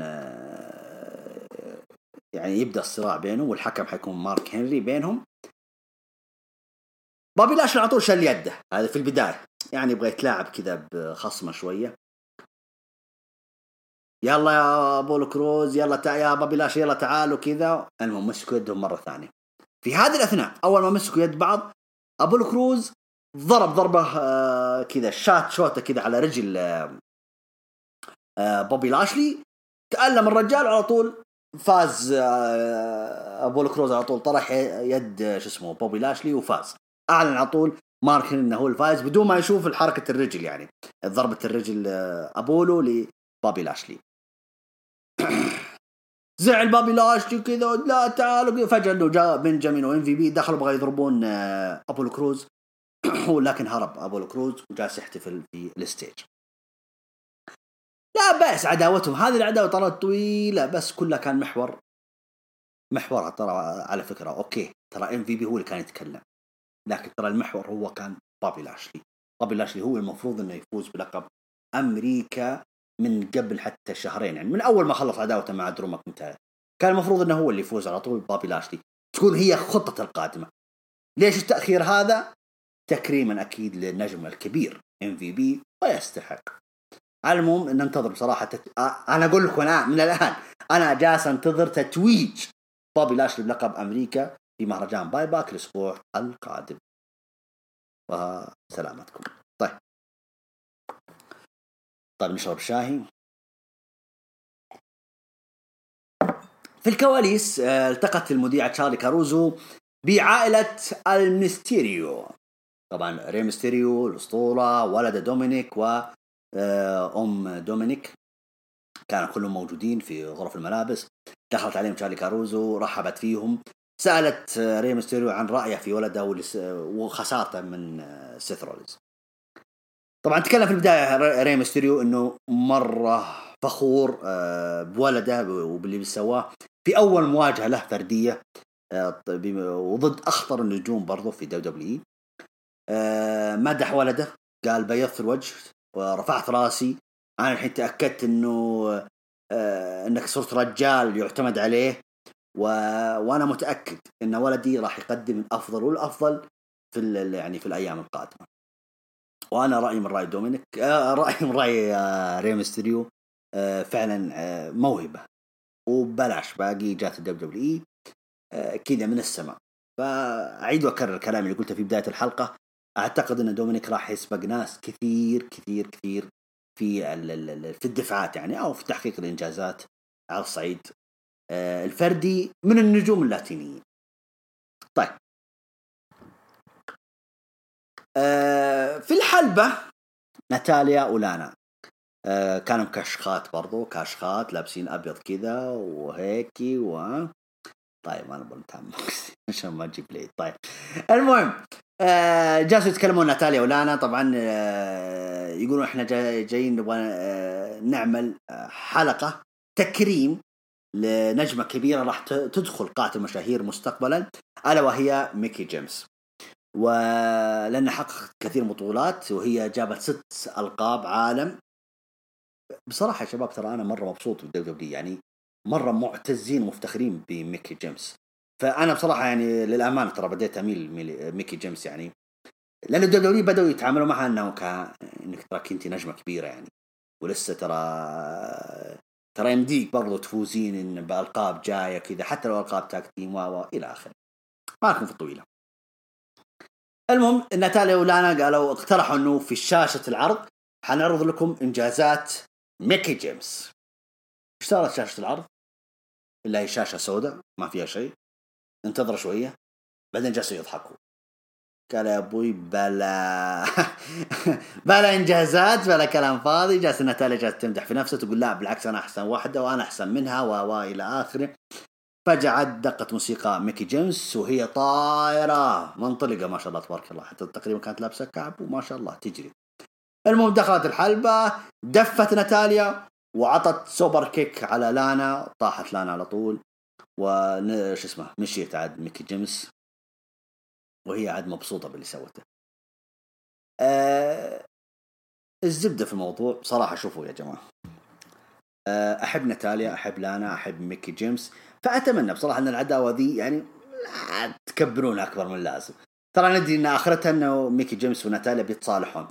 أه ناتاليا إذا في خاطرها تفوز بلقب التاك تيم ما أعتقد أنه لانا هي الخيار الأنسب لناتاليا، أعتقد أن الخيار الأنسب هي ميكي جيمس. يعني احنا كنا نتكلم انه المفروض ان بيث فينيكس نتعيد صداقتها مع او ترجع تصارع، اوكي هي خلاص اعتزلت لكن ودنا انها ترجع تصارع ما... هي رجعت صارعت اصلا السنه اللي راحت فده. ونافس على لقب التاك تيم، بس ودنا عاد ان هالمره ان اذا بيث فينيكس انها ما في نيه تفوز بالالقاب التاك تيم، فاتمنى بصراحه انه يمنح هذا الشرف لميكي جيمس بجوار آه، ناتاليا ويفوزون بالألقاب التاك تيم السيدات. يستاهلون ثنتين يستاهلون، فأتمنى بصراحة أنهم يستغلون آه هذا الشيء آه لأنه خلاص البنات راهم كبار، يعني البنات كبرت يا أخي الربع، فيلحقوا عليهم طالما أنهم آه لسه محافظين على مستوى مستوياتهم، طالما أنه برضو ما زالت ناتاليا. أنا ما أتكلم عن ناتاليا أنها كبيرة في السن، أنا ما بكبرها قلنا عجوز لا لا لا، بس آه ناتاليا أنه آه أتمنى أنها يعني انه دبليو دبليو إي خلاص تركم حلبتوها، يعني قلنا انها انها هي اللي تدرب الديفاز وهي المدربه وا وا وا لكن اللي لامتها خلاص خلوها تفوز بالالقاب. يعني انتوا تركم اشغلتوها في اشياء ثانيه واشغلتوها في برو في عداوات، يعني شوف انها هامشيه يعني، لكن نتمنى بصراحه ان ناتاليا تفوز بالالقاب ترجع تفوز بالالقاب، وليش لا ما تفوز بلقب التاك تيم مع النجمه الكبيره ميكي جيمس. اتمنى بصراحه انهم يستعجلون في السيناريو هذا. طيب نيجي عند مين؟ عرض رو أندر جراوند اللي هو عرض شين ماكمان. شين ماكمان طبعا هو جاي كذا عند هذا مثل ما قلت لكم بودي جارد آه واقف سلموا على بعض كأنه بدأ يدخل فجأة كذا اللي جايين الاثنين آه أو عفوا الثلاثة بابي لاشلي أم في بي شيلتون بنجامين جو بيدخلون قالوا احنا داخل نبغى نشارك. آه انبسط كذا شين ماكمان قال أنتوا بتشاركون يلا يلا ادخلوا ادخلوا حياكم عليه، مرة انبسط يعني انهم دخلوا. طبعا بابي لاشلي هو على طول دخل كذا زعلان، هذا هو تنفيس الغضب اللي انا اقصده اوكي، بس برضه نفس غضب على الدولف تقدر طيب ما علينا. بابي لاشلي دخل الرجال يبغى ينفس عن غضبه باللي صار باستفزاز اسطوره بمكانه مارك هنري، استفزه وفوز أبولو كروز في هذه مصارعة الأيدي. نزل الرجال هنا قال تعالوا جيب مصارعينك يا شيمك ما وينهم، قالوا جاء جلد في الأول والثاني، فجأة دخل عليه دولف زيجلر حتى دولف زيجلر ما قدر عليه. رجعوا حتى يرجعون لقطة الأسبوع الماضي اللي هو يعني يرمون دولف زيجلر كذا على النجوم الجمهور ما هي بحيش يعني طيب خير كل شيء تعيدون اللقطة دي، بس في حاجة يعني تبهت لها. يعني الأسبوع الماضي طالما أن احنا جالسين نطري دولف زيجلر دولف زيجلر المفروض الأسبوع هذا يلعب ضد إيفار اللي هو من فريق الفايكنج ريدرز. وين مباراة؟ أنتوا اللي قلتوه، أنا ما قلت شيء أنتوا اللي حددتوا تقولون إيفار ضد دولف زيجلر الأسبوع القادم في رو أندر جراوند. وينهم؟ وين مباراة؟ آه وين المصداقية؟ ليش تعلن حاجة وما تسويها؟ فأنا أقول لكم أنا بصراحة من قرأت الخبر أن فينس ماكمان هو اللي سلق أم العرض، فالله يستر عاد فينس ماكمان ما حد يقدر يقول له لا. فللأسف يعني الموضوع كان دعاية ترى في الأول والأخير لبابي لاشلي إن الرجع جالس يجلد في المصارين، جلدهم جلدهم جلدهم أمهم آخرهم دولف زيجلر. طيب نيجي عند المباراة السادسة في العرض اللي هي المباراة كيث لي ضد راندي أورتن. مباراة يعني ثقيلة شوي كذا, ما في مهارات كثيرة يعني بحكم ثقل أو وزن كيث لي. تم تغيير مباراة نجمتين, وقت المباراة استغرقت أربع دقائق وسبعة وأربعين ثانية. كيف انتهت المباراة؟ المباراة كانت كانت متجهة إلى راندي أورتن في النهاية بعد ما نفذ الدي تي تي دي على الحبال, وكان مستعد إنه عاد ينفذ حركة الآر كي أو. المفاجأة دخل درو مكينتاير, سحب راندي أورتن برا الحلبة, هاجمه. طبعا انتهت المباراة بصالح راندي أورتن بعدم الأهلية. هاجم راندي أورتن, جلد جلد جلد حتى هرب عاد راندي أورتن من جهة الجمهور, من جهة طبعا ذاك حكم حق الجرس هرب من هذيك الجهة. فواضح ان درو ماكنتاير مرة متحمس وانه بأجيبك وبأجلدك والى اخر النظرات هذيك يعني لسه. طيب اوكي, دخل درو ماكنتاير في الكواليس, التقت مع تشارلي كاروز وسألته انه اشوف صحتك زينة يعني, وهم نفس في اول الليلة انت مرة ضربك ضربتين بونت وما شاء الله هذا انت قمت وصحتك زينة. قال لا صحتي زينة لكن لسه آه لسه باقي في خاطري اشياء كثيرة مع راندي أورتن. انا توقعت الموضوع كذا انتهى وتوقعت ان الموضوع خلاص متجه مثل ما قلت لكم من اول من اول عرض, وانا اقول ان متجه راندي أورتن ضد درو ماكنتاير على لقب دبليو دبليو إي في باي باك. المفاجأة راندي أورتن رجع درو ماكنتاير في الكواليس, هاجمه من الخلف كالعادة وأعطاه ركلة بونت للمرة الثالثة في نفس الليل على رأسه. وقتها هنا درو ماكنتاير خلاص انتهى انتهى طاح الرجال, ما خلاص ما عاد حولك. جو المسعفين وشلوه كذا ودوه عاد غرفة العيادة, وشارلي كاروزو يعني وعدت أنها حتنقل يعني آخر التحديثات لصحة الحالة الصحية لدرو ماكنتاير. نجي عند المباراة السابعة في العرض, كانت مباراة لمبرجاك, سيدات محوطات كذا على حول الحلبة, ومباراة إيش على اللقب سيدات رو. آسكا هتدافع عن لقبها ضد ساشا بانكس, مباراة ريماتش للي صار في عرض سمر سلام.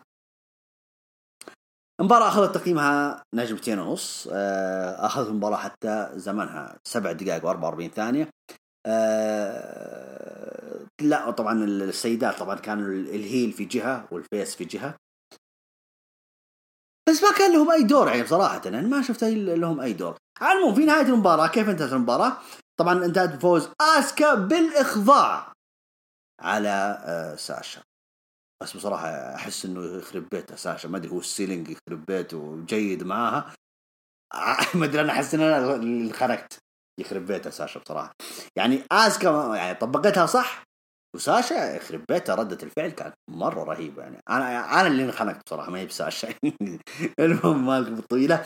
طبعا كيف طبعا قدرت آسكا تخضع ساشا, بيلي أخذت كرسي كده من تحت الحلبة وكانت تبغى تعطيها لساشا, انتبهت لهم شينا بيزلر. شينا بيزلر مسكت بيلي جالسة ضربون هي وبيلي في الوقت هذا. على طول آسكا لما شافت إنه ساشا مشتته وجالسة طالع تناظر لشينا, على طول نفذت الخضاع واحتفظت باللقب. طيب أه بس بعد نهاية المباراة كده تحس إنه كده بس جالسة طالع كده شينا بيزلر يعني كده مبتسمة يعني أوكي يعني أشوفكم يوم الأحد إن شاء الله يعني معش معش والله والله معش يعني معلش معلش الشباب يعني. وساشا وبيلي كذا حاضنين بعض في وسط الحلبة وجالسين كذا خايفات وما يعني ما يا أخي مو بكذا يا جماعة يعني نبغى ردة فعل أحلى من كذا شوية.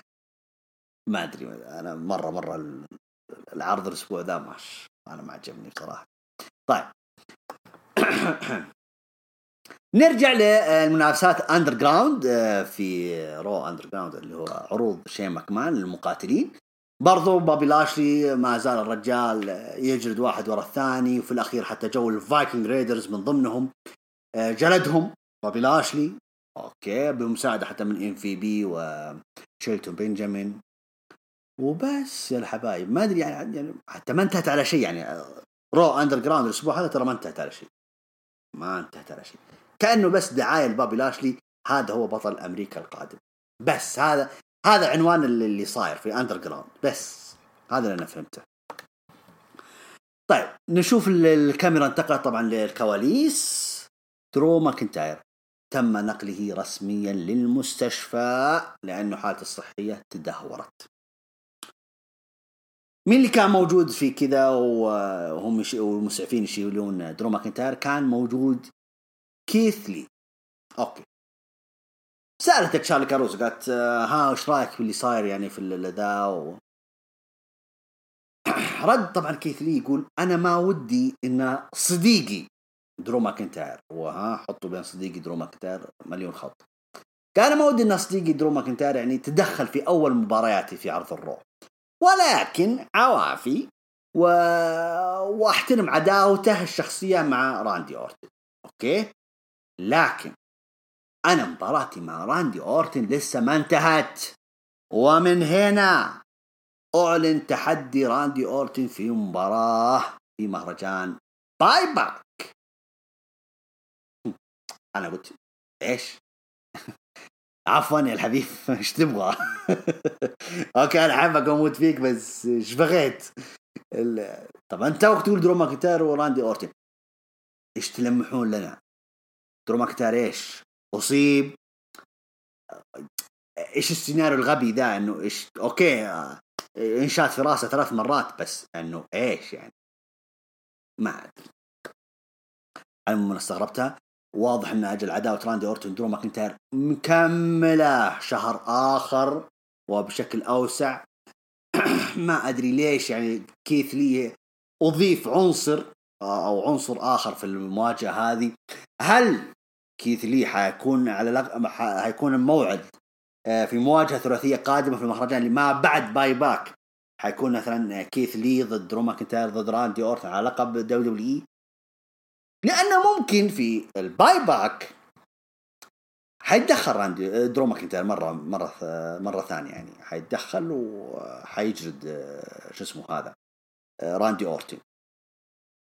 الواضح من كلام كيث لي إنه زعلان إنه يا درو مكينتاير تراك دخلت في مباراتي وما لك حق على ترى بس أنا لسه مباراتي ما خلصت مع راندي أورتن وأبغاه في المهرجان الجاي. يعني كيث لي ما قال أباه عرض الرول الأسبوع الجاي لا قال عرض باي باك. فأنت هذا الواضح أمامي الآن إنه درو مكينتاير حيتدخل مباراة بيزعل كيث لي عاد وخلاص بيفصل وبيفصل على درو مكينتاير فتحدد مباراة ثلاثية بينهم الثلاثة في الأرض ما بعد الباي باك. هذا الواضح أمامي غير كذا لا حد يقول لي شيء. علموا أنا مبسوط لكيث لي إذا فعلا على طول حيكون على طول على صورة اللقب من أول ما تصعد للعروض الرئيسية يستاهل رجم كبير وشوف أنا بس أنا خايف الاستعجال هذا ما يؤتي ثماره. يعني أنا خايف إنه على كل ما يستعجلون فيه على كثر ما يحرقون ويحلبون في كيث لي وما أدري يعني أنا ليش أقول كلام هذا ما أدري. يعني ممكن جايبين كيث لي إنه هو اللي حينبطح لراندي أورتن يعني ما يبغى راندي أورتن يثبت درو مكينتاير لا تعال يا كيث لي وانبطح لراندي أورتن قال راندي أورتن يثبتك اللي في المواجهة اللي على اللقب بعد شهر من الآن. هذا الواضح أمام فالله يستر. يعني على المهم هذا هو رأيي عاد بالنسبة راندي أورتن وكيث لي ودرو مكينتاير وسلامتكم. نيجي عند المين ايفنت اللي كان ري ميستيريو ودومينيك ولده في أول مواجهة لهم مباراة زوجية بينهم الاثنين ضد سيث رولينز وميرفي. طبعا تم تقييم المباراة من نجمتين مع أني أنا عن نفسي حلو مباراة استمتعت فيها بصراحة أه لكن للأسف أه ما راح أطول معاكم. المواجهة طبعا ما استكملت بسبب ظهور عصابة ريتريبيوشن من جديد. هالمرة ظهروا في الحلبة أه هرب سيث رولينز وميرفي ودخلوا على ري ميستيريو وولده جلدوهم جلدوهم جلدوهم لين عضوا العافية وبس. يعني جالسوا يحتفلون كذا وسط الحلبة كذا أمام الجمهور وبس. هذا اللي سووه ريتريبيوشن، مع أن الحين متعودين عليهم أنهم يكسرون يخربون، لا المرة هذه دخلوا على ريمستريو ولد دومينيك وبس جلدوهم وتركوه. ما تركهم، اللي جالسوا يحتفلون وسط الحلبة يعني. وبس كانت هذا هو آخر أو نهاية مشهد عرض الرو لهذا الأسبوع، مع أن سيث رولينز وميرفي كانوا على الستيج ويضحكون مبسوطين. ما أدري ما أدري على العموم بدينا إحنا نتشتت كثير، آه ما ندري منهم إصابة الريتروبيوشن، مع إنه في ناس يعني حتى أنا نزلت صورة قلت ما أدري الناس كلهم يقولون إن هذه أمبر مون بنت كذا، فجود الله يمسيه بالخير جالس يعلق يقول له هذا شاعر، فنوجه له تحية شاعر، بس ترى مو أنا اللي قلت ترى جود، أوكي أنا آسف مش أنا. طيب بعد شوي وش قلت تكلم أنا شاعر، بسم الله عليه يعني جسمه جميل ورياضي، فترى أزعل ترى اللي يتكلم عن شاعر بأي أي شيء. طيب تقييم العرض لهذا الأسبوع اللي دائما أسبوعيا وأنا أقيم العرض، تقييم العرض أربعة من عشرة. مرة كل الحياة الله لا تلوموني، مرة مرة العرض عادي جدا جدا وما في أي لمسة أصلا، ما ما ما في شيء للأمانة. عرض الأسبوع ترى الماضي ترى مرة حلو، الأسبوع الماضي والله مرة حلو، لكن الأسبوع هذا ما أدري تحس إنهم تايهين تايهين. فالله يرضى عليك يا فينس ماكمان، إذا فعلا الأخبار الصحيحة الله يرضى عليك استرح أقعد. الربع هم في فريق كتاب أنت مسوي خلاص هم حيكملوا الأحداث لنا يا أخي. أربعة من عشرة تقييمي للعرض. نجم العرض راح أعطيه دومينيك، يستاهل، ولد جديد نجم جديد يعتبر، وأدى أداء حلو يعني سواء في سمر سلام حتى في عرض الرو. يعني أنا أتكلم كأداء، أنا أعطيت النجومية العرض كأداء مرة مرة رهيب، أنا مرة عجبني، فيستاهل نجومية هذا العرض. برومو العرض صراحة راندي أورتن كلامه وبعدين مقاطعة كيث لي له عجبني بصراحة، كيث لي وثقته كذا وكلامه مع راندي أورتن وظهور أول يعتبر حاجة حلوة بصراحة وتحسب لكيث لي كثير. طيب لقطة العرض أكيد عصابة الريتروبيوشن لما تدخلوا على ميستيريو ولده، ممكن هذه لقطة العرض. برضو ما ننسى هجوم أليستر بلاك على كيفن أوينز اللي ما عرفت أحلل شيء منه، أنا أول مرة ما عرفت أحلل بصراحة يعني مرة مرة علامة استفهام ولا فهمت ولا حاجة. على العموم تعتبر برضو من أحد لقطات العرض. مباراة العرض حقوا مباراة المين في التأكيد اللي هو ميستيريو ولده ضد رولينز وميرفي. شطحة العرض ما فيها كلام، شطحة العرض ثنائية شينا بيزلر ونايا جاكس، من وين جو؟ الله سبحانه سبحان مقلب القلوب يا سبحانه. طيب قبل ما نروح لتوقعات مهرجان باي باك سنة عشرين عشرين اللي هو الأسبوع القادم يوم الأحد، ها شو علمناكم قبل ما طبعا حددت طبعا هم حددوا ثلاث أربع مباريات أوكي، بس قبل ما أدخل خلونا نتكلم في عرض الرو نفسه مع فقرتنا الجديدة اللي أضفتها ألا وهو رأي العشير أبو يحيى.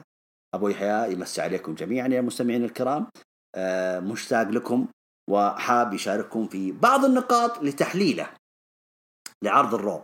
أه أبو يحيى مدرسة، ومن أه يعني من حقنا إحنا عليه أننا نعرض أه رأيه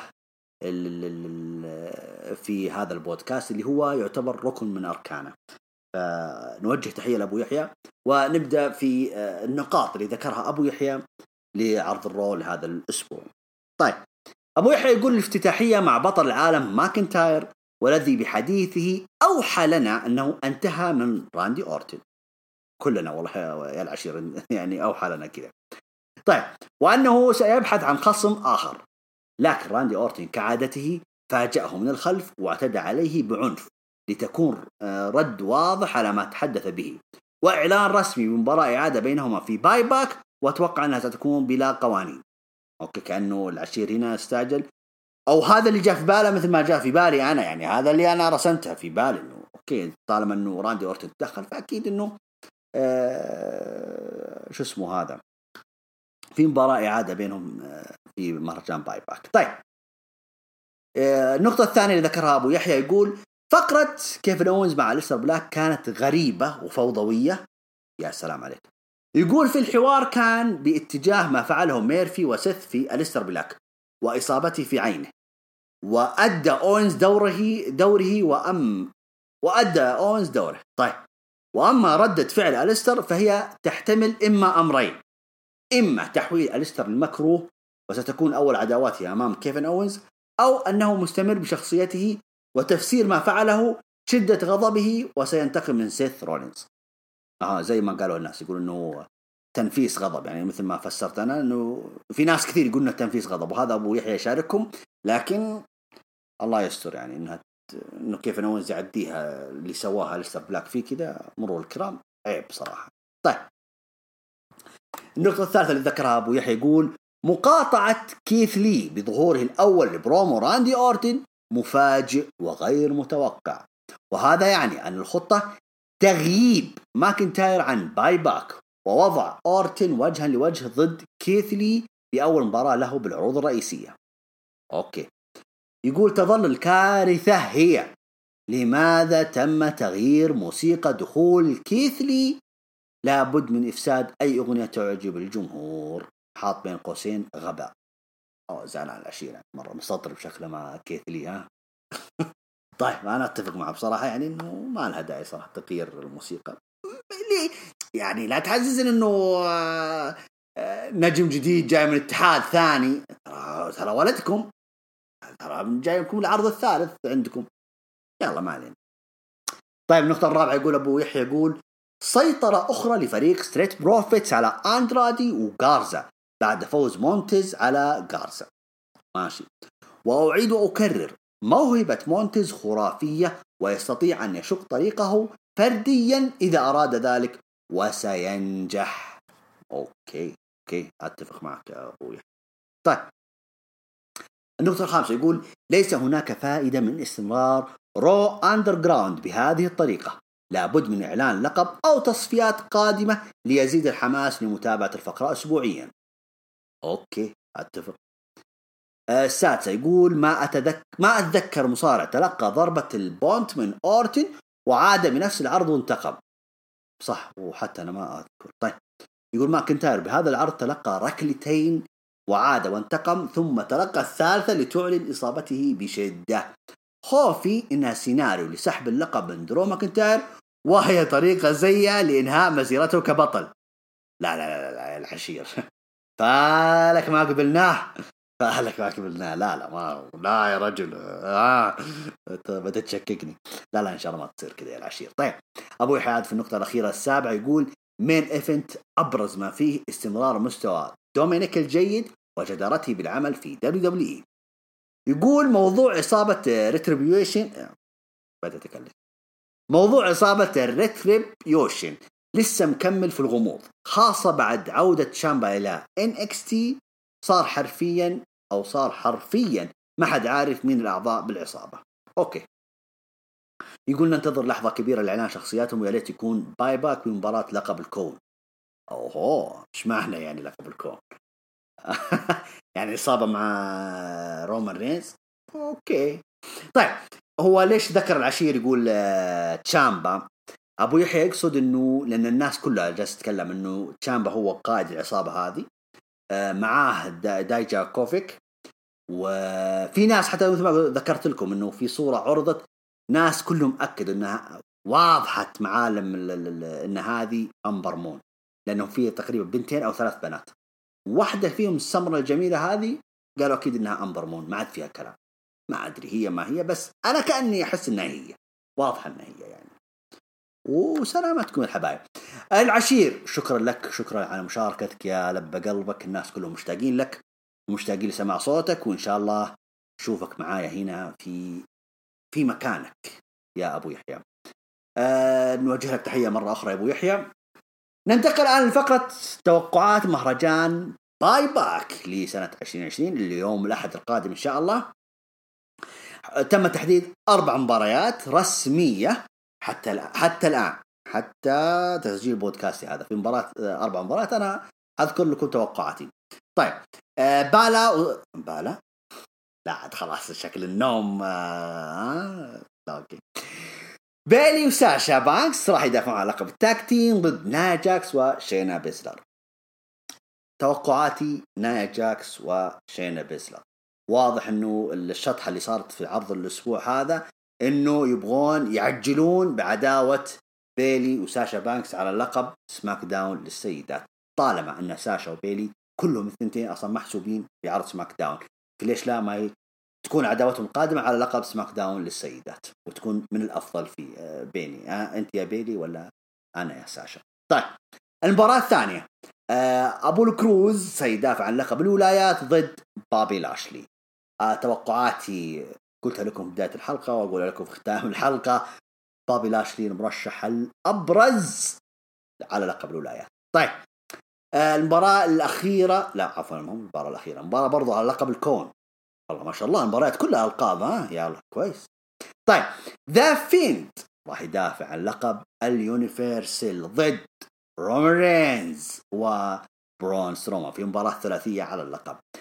أكيد أكيد أكيد أكيد أقولها وأنا مغمض، رومان رينز هو اللي حيفوز وبس.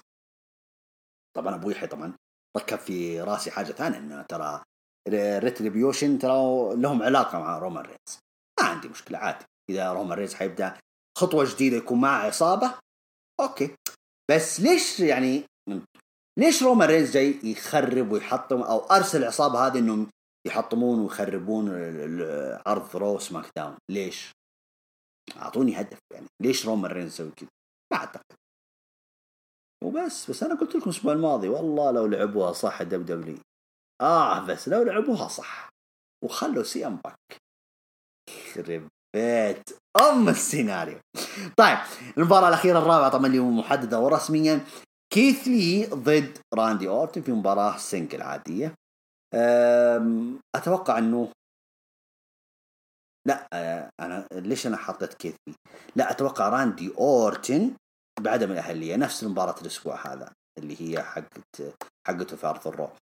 توقعي أنا معني أشوف إني حطيت الرمز حطيت الصح على كيث لي و ليش أنا ليش رشحت كيث لي وليش فيني تراجعت الحين ولا عشان تكلمت واجد طيب على المهم لا أرشح راندي أورتن بس بعدم الأهلية. إذا فاز راندي أورتن حتكون بعدم الأهلية وبس بيحتفظون بكرت كيث لي إلى الشهر القادم عشان رسميا ينبطح لراندي أورتن ويفوز راندي أورتن باللقب في المباراة الثلاثية وبس. توقعي الخاص عاد هذا وسلامتكم يا الحبايب. هذه الأربع توقعات لمهرجان باي باك الأسبوع القادم و من الآن ننتقل إلى إلى الفقرة اللي أنا مرة أحبها اللي هي طبعا هاشتاج هروج رو الحلقة رقم مئتين وخمسين رقم مميز. طيب بس أنا حدثت كذا مرة بس ما أدري أنتوا إن شاء الله النت مو ضعيف واحد يبغى مشاركات ها حبايب قلبي الله يسعدكم. طيب اوكي ان شاء الله اقدر هذا يا الحبيب في ثمانية أكتوبر اوكي اسمه ذا جاي تي جي اي في ثمانية أكتوبر ألفين وسبعة عشر. هذه التغريدة يا شباب كتب هروج رو مئتين ألف مبروك أسبوع ورا أسبوع مئتين أسبوع من تألق ونجاح وأتمنى لكم مزيد من النجاح وعقبال مئتين وخمسين. الله الله الله الله هذه نعمل لها ريتويت. هذه في ألفين وسبعة عشر بس ألفين وسبعة عشر وصل معقول معقولة أنا ما أدري يلا أوكي يلا.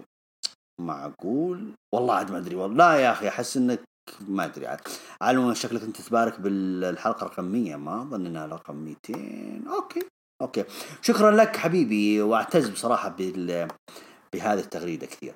طيب المشاركة الثانية يقول اسمه الأكاونت كيلر أويو سفن إن شاء الله قلت اسمها صح. أه نشوفها يا بوتولين. أه طبعا هو حاط صورة ذا فيند ضد كاريون كروس ضد درو مكينتاير في مهرجان سورفايفر سيريس أوكي وزايد يقول شراك لو صارت تتوقع من راح يفوز. أه ممكن تصير وممكن بدال ذا فيند اللي هو رومان رينز آه وكاريون كروس ودرو مكينتاير. حلو اللي هو طبعا هو يقصد درو مكينتاير بطل آه عرض الرول وبطل دبليو دي، آه كاريون كروس بطل إن إكس تي، وذا فيند بطل سماك داون اللي هو بطل النيوفيرسال. فمباراة ثلاثية في سيرفايفر سيريس، ليش لا، مباراة حلوة حتكون. وأتوقع أم أم آه والله حيرتني مع أنه سؤالك حلو بصراحة. على العموم كمباراة مطلوبة بالنسبة لي، أتمنى أني أشوفها صدقا. ومن بيفوز والله ما أبغى ولا أحد يخسر لكن أم آه لازم أقول واحد، مدى حس إذا قلت درو مكينتاير أظلم الباقي، وإذا قلت كاريون كروس أحس إنه بظلم الثانيين، وذا فيند نفس الحكاية. أم... كاريون كروس أوكي كاريون لا لا لا لا درو مكينتاير لا لا لا أحسب والله ما أقدر أرشح أحد طيب طيب أه برنس يقول الأفضل أه... الأفضل له، طبعا هو حاط صورة كيث لي، يقول أفضل له يدخل في عداوة بسيطة يثبت فيها نفسه، صح أنه ما يحتاج بس هذا المعروف، بعدها يدخل على بطولة الولايات ويحققها لأنه يستاهل. وويلكم با ويلكم كيث لي إلى عرض الفخامة، أكيد بنرحب فيه. أنت جالس تقول يا برنس شكلك غرت فيها قبل ما يبدأ العرض. كيث لي رايح على راندي أورتن، وشكلها بعد راندي أورتن حتى على طول على لقب الدب دبليو، بس أنا خايف من العواقب في هذا الشيء. طيب أه سيدو الجزائري حبيبي الله يسعدك، يقول ما أدري كيف أوصف العرض صراحة، غرابة وعلامات استفهام كثيرة وأكثر من شيء غير مفهوم تماما. بداية بدرو مكينتاير اللي شبع من البوند كيكس إلى إلى ديبيوت كيث لي اللي غير أغنية دخلته الفخمة إلى واحدة عادية جدا، كأنهم يتعمدون إفساد كل ما هو فخم والله. أوكي زعلان سيدو. طيب طيب يقول سيدو، يقول درو لما أخذ البونت كيكس الثانية قام ينتقم راندي أورتن، لا وكمان يعمل حوار مع كاروزو، لكن الثالثة هي اللي تسببت له في إصابة، هو مستغرب يعني. طيب يقول وين العقل هنا، على الأقل كانوا يخلوا هجوم راندي أورتن أكثر وحشية. شوف هو راندي أورتن يعني بصراحة يعني هو اللي مساعدة بصراحة في القاضية، يا ركلة البونت يا الار كي او اوكي، يعني ما ايش اللي عنده وحشية، راندي أورتن ما عنده وحشية. طيب سيدو برضو يقول بالنسبة لشينا بيزلر، هي هي ولا فيس، هي مع نايا ولا ضدها وتصفعها بالكف طيب يقول هي تدافع عن آسكا وتحميها من الكرسي، وعلى أي أساس يمنحونها مباراة على ألقاب الفرق مع نايا التي تدخلت في مباراتهم أو مباراتها مع بيلي؟ ليش كل هذا اللخبطة، وليش ما يمسكوا كل مصارع خطه الواضح؟ أتفق معك سيدو وعارف زعلك ليش. طيب الغرابة يقول تستمر مع أليستر بلاك اللي كان فيس، وميرفي اللي هو تسبب في إصابته، وش دخل أوينز في الموضوع ليش يقرب على أوينز اللي ما عمل له أي شيء؟ طيب هل راح يبنون عداوة بينهم؟ ولو عملوها راح تكون على أي أساس؟ وإيش هو المبرر العداوة؟ ولا النظام اثنين فاضيين دخلوا مع بعض وخلاص؟ والله د... والله الظاهر يا سيدو إنه على كلمتك الأخيرة إنه اثنين فاضيين ودخلهم مع بعض وخلاص طيب برضو سيدو زعلان شكله من ديبيوت كيث لي، يقول أو لا العفو عفوا لا والله مدح، يقول ديبيوت كيث لي كان محترم بس بعصوها بتغيير أغنية الدخ... الدخول أوكي، وخايف يتم حرقة ضد راندي أورتن في باي باك. طيب ماشي، يقول ولا تعليق على غارزا وستريت بروفيتس، كذلك لا تعليق على ميكي جيمس ولانا مع ناتاليا اللي ما أدري كيف وافقت على ها... على هذا الستوري لاين اللي ما يليق بها بها بتاتا. أوكي أنت قصدك ما يليق بمن، بميكي ولا لانا ولا ناتاليا؟ ما ما حددت. طيب يقول الاستمرار في الغرابة والتكرار في صورة مباراة النساء السداسية، أتمنى أن يتم إبعاد بيانكا بيلير عن هكذا بوكينج مستقبلا ويتم إدخالها اللقب. أتفق معك. طيب يقول من إيجابيات العرض قليلة، إدخال بابي لاشلي في صورة لقب الولايات وأتمنى يفوز به بصراحة بدلا من دور الحارس الشخصي حاليا. أتفق مليونين في المية. برضو سيدو يقول فوز آسكا متوقع بس مستقبلها مع اللقب غامض، هل تكون ثلاثية ضد نايا وبيزلر؟ ما أدري، بس المين إفنت لم والمين إفنت برضو لم يخلو من الغرابة واللخبطة. المباراة كأداء كانت جيدة، دومينيك الليلة الثانية كان رائع، بس تدخل ريتريبيوشن غريب جدا، ليش كان على ميستيريو وابنه وتركوا سيث رولينز؟ صح، أصلا ليش سيث رولينز جالس يضحك يعني؟ طيب يقول هذه العصابة الجديدة كانت تهجم على كل المصارعين بدون استثناء، هذه المرة حكروا هجوم على الفيسز فقط، وهذه المرة كانوا ستة فقط، بس المفروض كانوا يتركوهم يكملوا على نفس الوتيرة ويهجموا على الجميع دون استثناء، لأنهم كذا لخبطونا وما مسكوا خط واضح. أيضا أتفق. برضو يقول سيدو آسف يا بتولين، أدري معظم مشاركاتي تساؤلات بس اللخبطة هذه في البوكينج و ال ال ال ال الليزي رايتينج ها اللي انت كتبتها كده الليزي رايتينج، هذا استفزني وعلى قولتكم شعترني، ما تدري هذا مع مين ولا ضد مين ولا ايش مبرر عداوتهم. حبيت أبارك لك ولكل طاقم هروج على الحلقة مئتين وخمسين والعاقبة للثلاثمية من بودكاست الفخامة. حبيبي سيدو أول شيء شكرا لك وشكرا لمباركتك والله يبارك فيك حبيبنا، وإن شاء الله القادم أفضل إن شاء الله، إن شاء الله تسمعونا إلى الحلقة ثلاثمية وثلاث آلاف بعد مو ثلاث، فإحنا معكم بإذن الله. طبعا أكيد إنه مقدر زعلك من العرض، كلنا زعلنا، والأخبار كلها يقولون إنه حطوه في راس فينس ماكمان، يقول إنه هو اللي غير في العرض، قبل العرض بساعة غير كل حاجة، ف يعني تحملوا. طيب آه برشا برشالدو أيوه برشالدو هذا اللي أحس إنه شجع رونالدو والبرشا في نفس الوقت. أوكي طيب خليني بس أشرب شاي. طيب يقول تحية وسلام.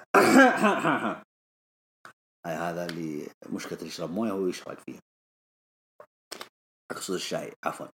طيب تحية وسلام الجميل والفخم أبو تولين حبيب قلبي برشا برشالدو، ولكل الفخمين اللي يسمعوا البودكاست أكيد أكيد تحية وشاركك التحية لكل جمهور بودكاست الفخامة. طيب يقول بصراحة عرض الرو هذا الأسبوع كان قمة الفخامة. تكفى لا لا تخليني أقرب عليك. طيب يقول من زمان ما شفت عرض مليان قصص وأحداث مثل هذا العرض.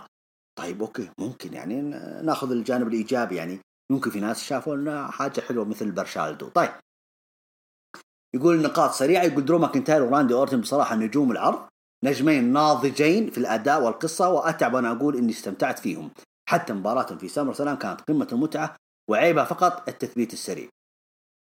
أوكي النقطة الثانية يقول أنجل غارزا بصراحة ممتع المصارع عفوا يقول أنجل غارزا بصراحة ممتع المصارع وأشوفه مجتهد ومتطور وأفضل من الكسول أندرادي بالمايك والأداء، ويستاهل يمسك راية اللاتينو في الشركة.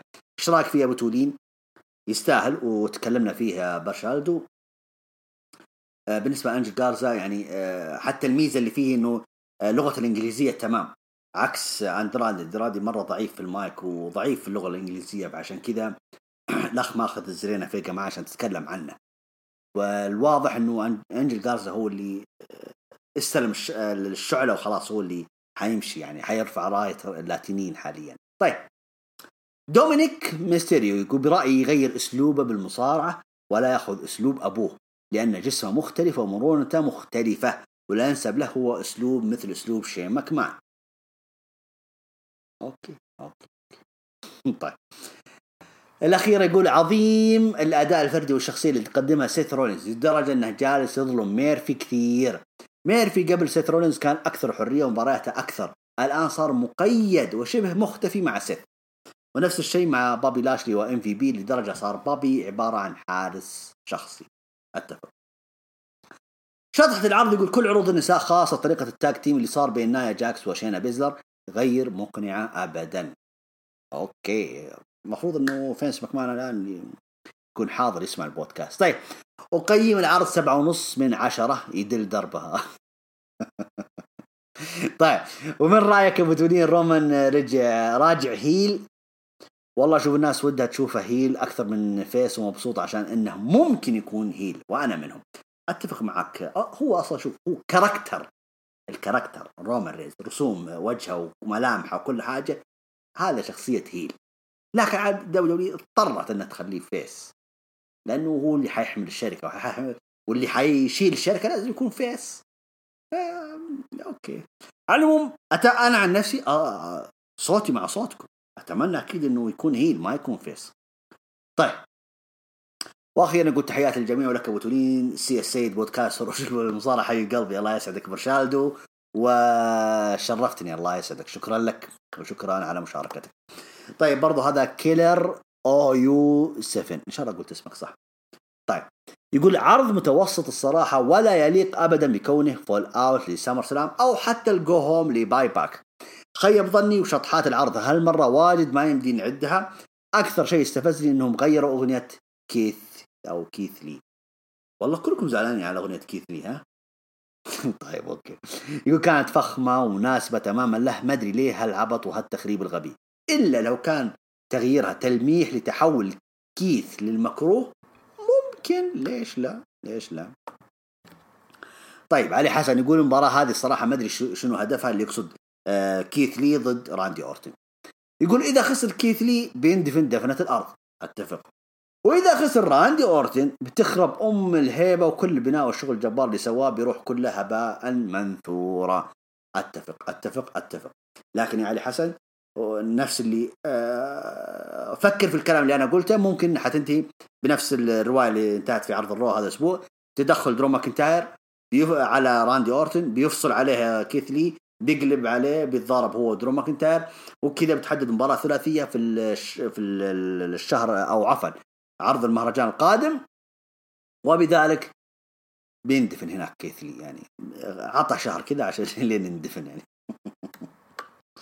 طيب أجدون قلب الأسد يقول تحياتي لك أبو تولين حياك الله. يقول للأسف كثير نجوم تحمسنا معهم أيام إن إكس تي ليسوا بأفضل حالاتهم, ومن ضمنهم كيفن أوينز بالشخصية الهيل وأليستر بشخصيته الغامضة, وحتى إن إكس تي مو بأفضل حالاته. ممكن نشوف سحب اللقب من درو وتسليم الأورتن وبعدها يرجع درو ويفوز عند الجمهور. طيب أنت ذكرت نقطتين, أنت أنت تقول للأسف كثير نجوم تحمسنا معهم. آه تقول يعني يوم كانوا في عرض إن إكس تي إحنا كنا متحمسين وهم هم كويسين يعني وهم هم كويسين ف... لا ما ما فهمت عليك قلب الأسد, والله ما فهمت عليك. النقطة الأخيرة يقول ممكن نشوف سحب اللقب من درو مكينتاير تسليم أورتن, لا لا لا لا ويرجع درو يفوز, لا لا مو كذا مو بالطريقة هذه لا. طيب علي حسن يقول سعيد أولا أن الفيند بدأ يندمج مع الكتاب الاعتيادية عوضا عن معاملته بصورة سبيشال, لأن هذا راح يفتح صفحة جديدة في تطور شخصيته. أوكي هو يقصد أنه قابل للخسارة, تمام أوكي. أما بالنسبة لشرط النزال ورومان وسترومان أيه طبعا النزال طبعا أنه تكون بدون, بدون قوانين عادي يعني أضرب الأسلحة وكذا يعني قتال شوارع صح. طيب الهيستوري اللي بينهم كلهم الثلاثة ببساطة أقدر أقول لك هذه من نزالات السنة وراح نذكرها كثير. أتمنى أتفق معك علي حسن, أتمنى ذلك وليش لا, شكرا لك علي حسن. طيب أنس محمد يقول حلقة اليوم رقم مميز مئتين وخمسين, السلام عليكم. وعليكم السلام وأنت المميز أنس. يقول كيف حالك أبو تولين, أنا الحمد لله تمام. يقول افتتاحية كانت حلوة وقوية, اللي سواها ليستر مع أوينز معناه أنه صار هيل ولا إيش؟ والله أنس لا تحشروني. ها هذه اللقطة اللي ما عرفت أحللها. يقولوا منافسات رو أندرغراوند جميلة ونظامهم عاجبني, مباراة كيث لي آه ليه عفوا أنت كتبتها ليه.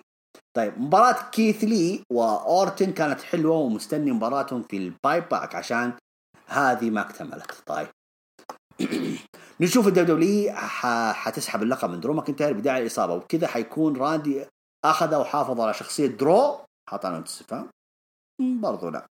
طيب اللي سواه ريتريبيوشن في آخر العرض خطير, بس ليش ما ليش ما هاجموا على ستريت بروفيتس وميرفي, هذا هنا السؤال. يقول العرض راح أعطيه سبعة من عشرة اللي هي ثلاثة ونص من خمسة. أوكي أوكي أنس. طيب عمو عبد الملك يا هلا يا هلا يقول حلقة مميزة، فقد يكون هذا أول عرض بالتاريخ أو من العروض القليلة اللي هو All Out و Go Home في نفس الوقت. فعلا تحياتي الدكتور سعيد، منور دائما واستمر حبيب قلبي. الله يسعدك يا عمو عبد الملك. عزوز سعد يقول يا أبو تولين، برأيك من تشوف القادر إنه يفوز في هذا النزال وحماسك للنزال؟ أول شيء الحماس مية في المية. هو يتكلم عن نزال رومان رينز بري وايت أو ذا فيند وبرونس رومان في الباي باك. أنا مرشح رومان رينز من الآن من من عرض سمر سلام، أنا أقول هو الفائز. طيب برضو عزيز سعد يقول تم الإعلان عن نزال باي باك بيلي وساشا حيدافع عن لقب نايا وشينا. أبو تولين، هل من الممكن يفوزون في الألقاب وحماسك للنزال؟ الحماس لأنها شطحة عادية جدا، وواضح أنهم يبغون يعطون الألقاب لنايا وشينا، مو عشان نايا وشينا، لا عشان يعجلون بعداوة بيلي وساشا. طيب طيب الحبيب والصديق بيج دوغ يقول عرض اليوم صراحة إبداع مرة. يا أخي بيج دوغ تكفى. يا أخي أنت من النوع اللي إذا العرض أنا ما عجبني يعجبك أنت، وإذا العرض أعجبني ما يعجبك. طيب خلاص صرنا نعرف مود باب. يقول طيب يقول إلا أنهم خبصوا شوية زي إصابة ماكنتاير في رأسه، ممكن يتجرد من اللقب. لا يا الربع تكفون، هذا أنت ثالث مشارك يقول تجرد. لا لا لا لا وكذا ما حبيتها في الطريق كثير، أنك إذا تبغى تخسر ماكنتاير ممكن تحطه في مباراة ثلاثية زي مباراة رومان وبرون وذا فيند. واضح أنه رومان راح يأخذ اللقب، وفقرة لانا وناتاليا بيض كأنهم في قاعة عرس مصارعة. أتفق معك. توقعت خسارة ساشا اللي آسكا بسبب أنه عروض صارت مباشرة، ممكن هم ما يبغوا كل أسبوع تيجي هي وبيلي عشان التباعد الاجتماعي حق كورونا. وأتوقع قريب راح تبدأ عداوة ساشا وبيلي، وأتوقع خسارة أبولو لاشلي. وفقرة رو تحت الأرض أو أندرغراوند مملة حيل، ما في شيء جديد.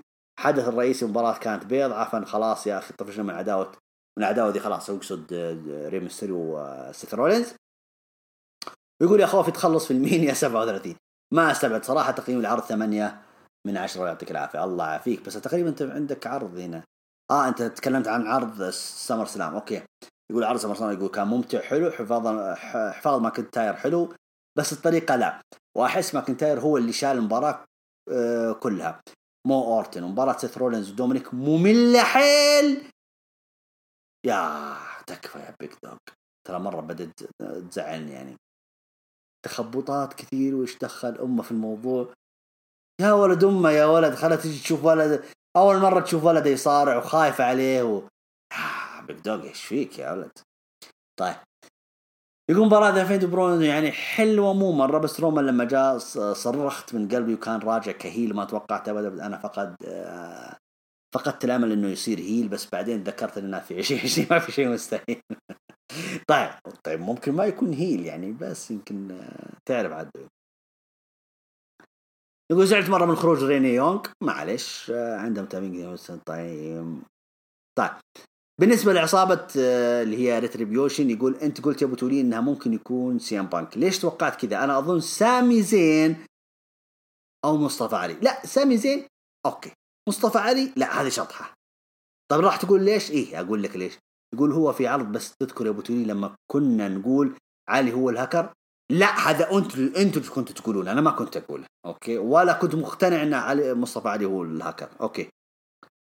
وكذا أظن هو خرج المقر حقه وجالس يوجه عصابته، يقول تعالوا هنا كسر كسر هذا ضرب هذا، عشان ما حد يشك إنه ممكن مصطفى. أتمنى إني إني فهمت عليك فهمت فهمت عليك بس لا أنا ما كنت أقول إنه هو الهكر أوكي، أنتوا اللي كنتوا تقولونه. طيب عبودي سويتي يقول مرحبا وتولين. مرحبا فيك حبيبي. يقول بتشوف انه دبليو دبليو إي مش لحظة خلينا نشرب مويه. انا في نهاية التسجيل على طول يروح الصوت. ها معلش عبودي. اوكي يقول بتشوف انه دبليو دبليو إي مش قادرة تتعامل، بتحرق في واحد يقدر يحمل شركة خمس سنين زي كيث لي بعد ما غيروا له الجير وشكله صار تافه، وغيروا غنيته المهيبة لوحدة عادية. وفوق ما خسروه قدام كايلور كايرون كروس. آه أنت سميت اسمه القديم أوكي كروس، بفنش تافه بيخسروه في الديبيوت وبيطلعوه بشكل ضعيف جدا. أم... لا تستعجلون لا تستعجلون هدوا الموضوع، ننتظر الشيء القادم له. يعني أنا الواضح إلى الآن أنه كيث لي داخل على صورة اللقب، يعني أنا ما أقول لك أنه حيفوز باللقب، لا لا لا لا لا, لا. بس أقول أنه الرجل حيكون مين إيفنت في عرض الرو، هذا هو مقصدي. يعني أشوف أنه حاجة حلوة، بس أنا قلت أنه أنا خايف الحين أنه بس يحلبونه وفي الأخير أثاريهم جايبين عشان ينبطح على راندي أورتن، هذا اللي ما بحبه كثير. علمو شكرا لك عبودي. طيب علي إبراهيم يقول إيش هو المهرجان القادم بعد باي باك، وإيش راح يكون مستقبل درو مكينتاير إذا خسر من راندي أورتن؟ طيب أنت أول شيء حشرتني المهرجان القادم بعد باي باك اللي ما شيكت. مستقبل درو مكينتاير إذا خسر من راندي أورتن، أعتقد أنه حيبقى حيبحث عن لقب يعني مرة ثانية، ما راح يخسر ويريح. طيب علي حسن يقول ما أدري ليه أحس إنه ديمي اللي هي هذه الشجرة هذه ديمي، دائما أنسى اسمها، ديمي بانت ديمي بانت أوكي يقول ما أدري ليش أحس إنه ديمي داخل هذا السيناريو والجو اللي تريده. الغاية منها يا بوتي إنها تستمر بينها وبين هذولا يقصد أنجل غارزا وإيفار. على العموم أتمنى ما تستمر لأنها صارت جيست أوف هونر وليست مصارعة. أوكي وبس هذا اللي عندي وشكرا. لا لا هي مو مصارعة، هي ترى ممثلة ومذيعة يا علي حسن، يمكنكم ما تعرفون هذه الديمي، حتى أنا ما أعرفها توي عرفت وبس يا علي حسن. على العموم بس هم شكلهم ماخذين عندهم زيادة فلوس ويبون يسوون سيناريو كذا. طيب إذا عندكم مصارعات كان استفدتوا المصارعات اللي عندكم. ما أدري هل هذا كان الدور لتشارلي كاروزو، وهذا المفروض، أو أي مصارعة كانت موجودة عندكم في الروستر استغلوها في السيناريو هذا. ليش ديمي بز... بالذات يعني؟ آه لهم شكل فلوسكم واجد يا دبليو دبليو إي، وعاد على راحتكم. وفي الأول والأخير هذه الدعاية طبعا لها هي ديمي عشان توسع شهراتها أكثر. طيب في آخر عدد مشاركة يقول أنس محمد يقول وين هروج فول أوت حقت سمر سلام؟ آه موجود بس يوتيوب، خلينا يوتيوب المرة هذه تجربة. أه لكن إن شاء الله إذا ما عجبكم الموضوع نرجع للبودكاستات، يعني ما عندنا مشكلة. بس هو المشكلة بس إنه أه كلنا تلخبطنا في الأسبوع هذا في في مواعيدنا، فقلنا تجربة ونخليها في اليوتيوب بس ونشوف ردة فعلكم. لكن لا لا هو شغال إن شاء الله، وممكن تشوفونا برضو في البودكاست القادم إذا عجبكم الموضوع. وإذا ما عجبكم حاضرين نرجع لهروج فول أوت، تستاهلون. بس المشكلة بس إن هذه المرة قلنا تجربة، لأن كلنا والله نعتذر منكم جميعا، أعتذر منكم جميعا كلكم كلكم يا مستمعينا اللي كان ينتظر هروج فول أوت. أنا نيابة عن جميع أخواني أعتذر منكم جميعا، بس ظروفنا هي اللي ما سمحت لنا. لكن نوعدكم إن شاء الله إنه إذا ما عجبكم موضوع نرجع لمهرجان فول فول أوت، حاضرين وتامرون أمر حبايب.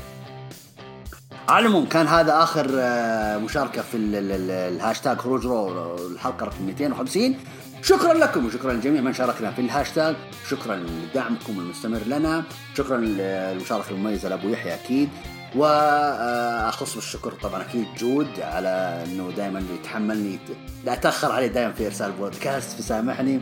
شكرا لكم جميعا، كنتم مع أبو تولين في هروج رو الحلقة رقم مئتين وخمسين، وإن شاء الله ألتقي فيكم الأسبوع القادم بإذن الله. شكرا لكم ودمتم بود.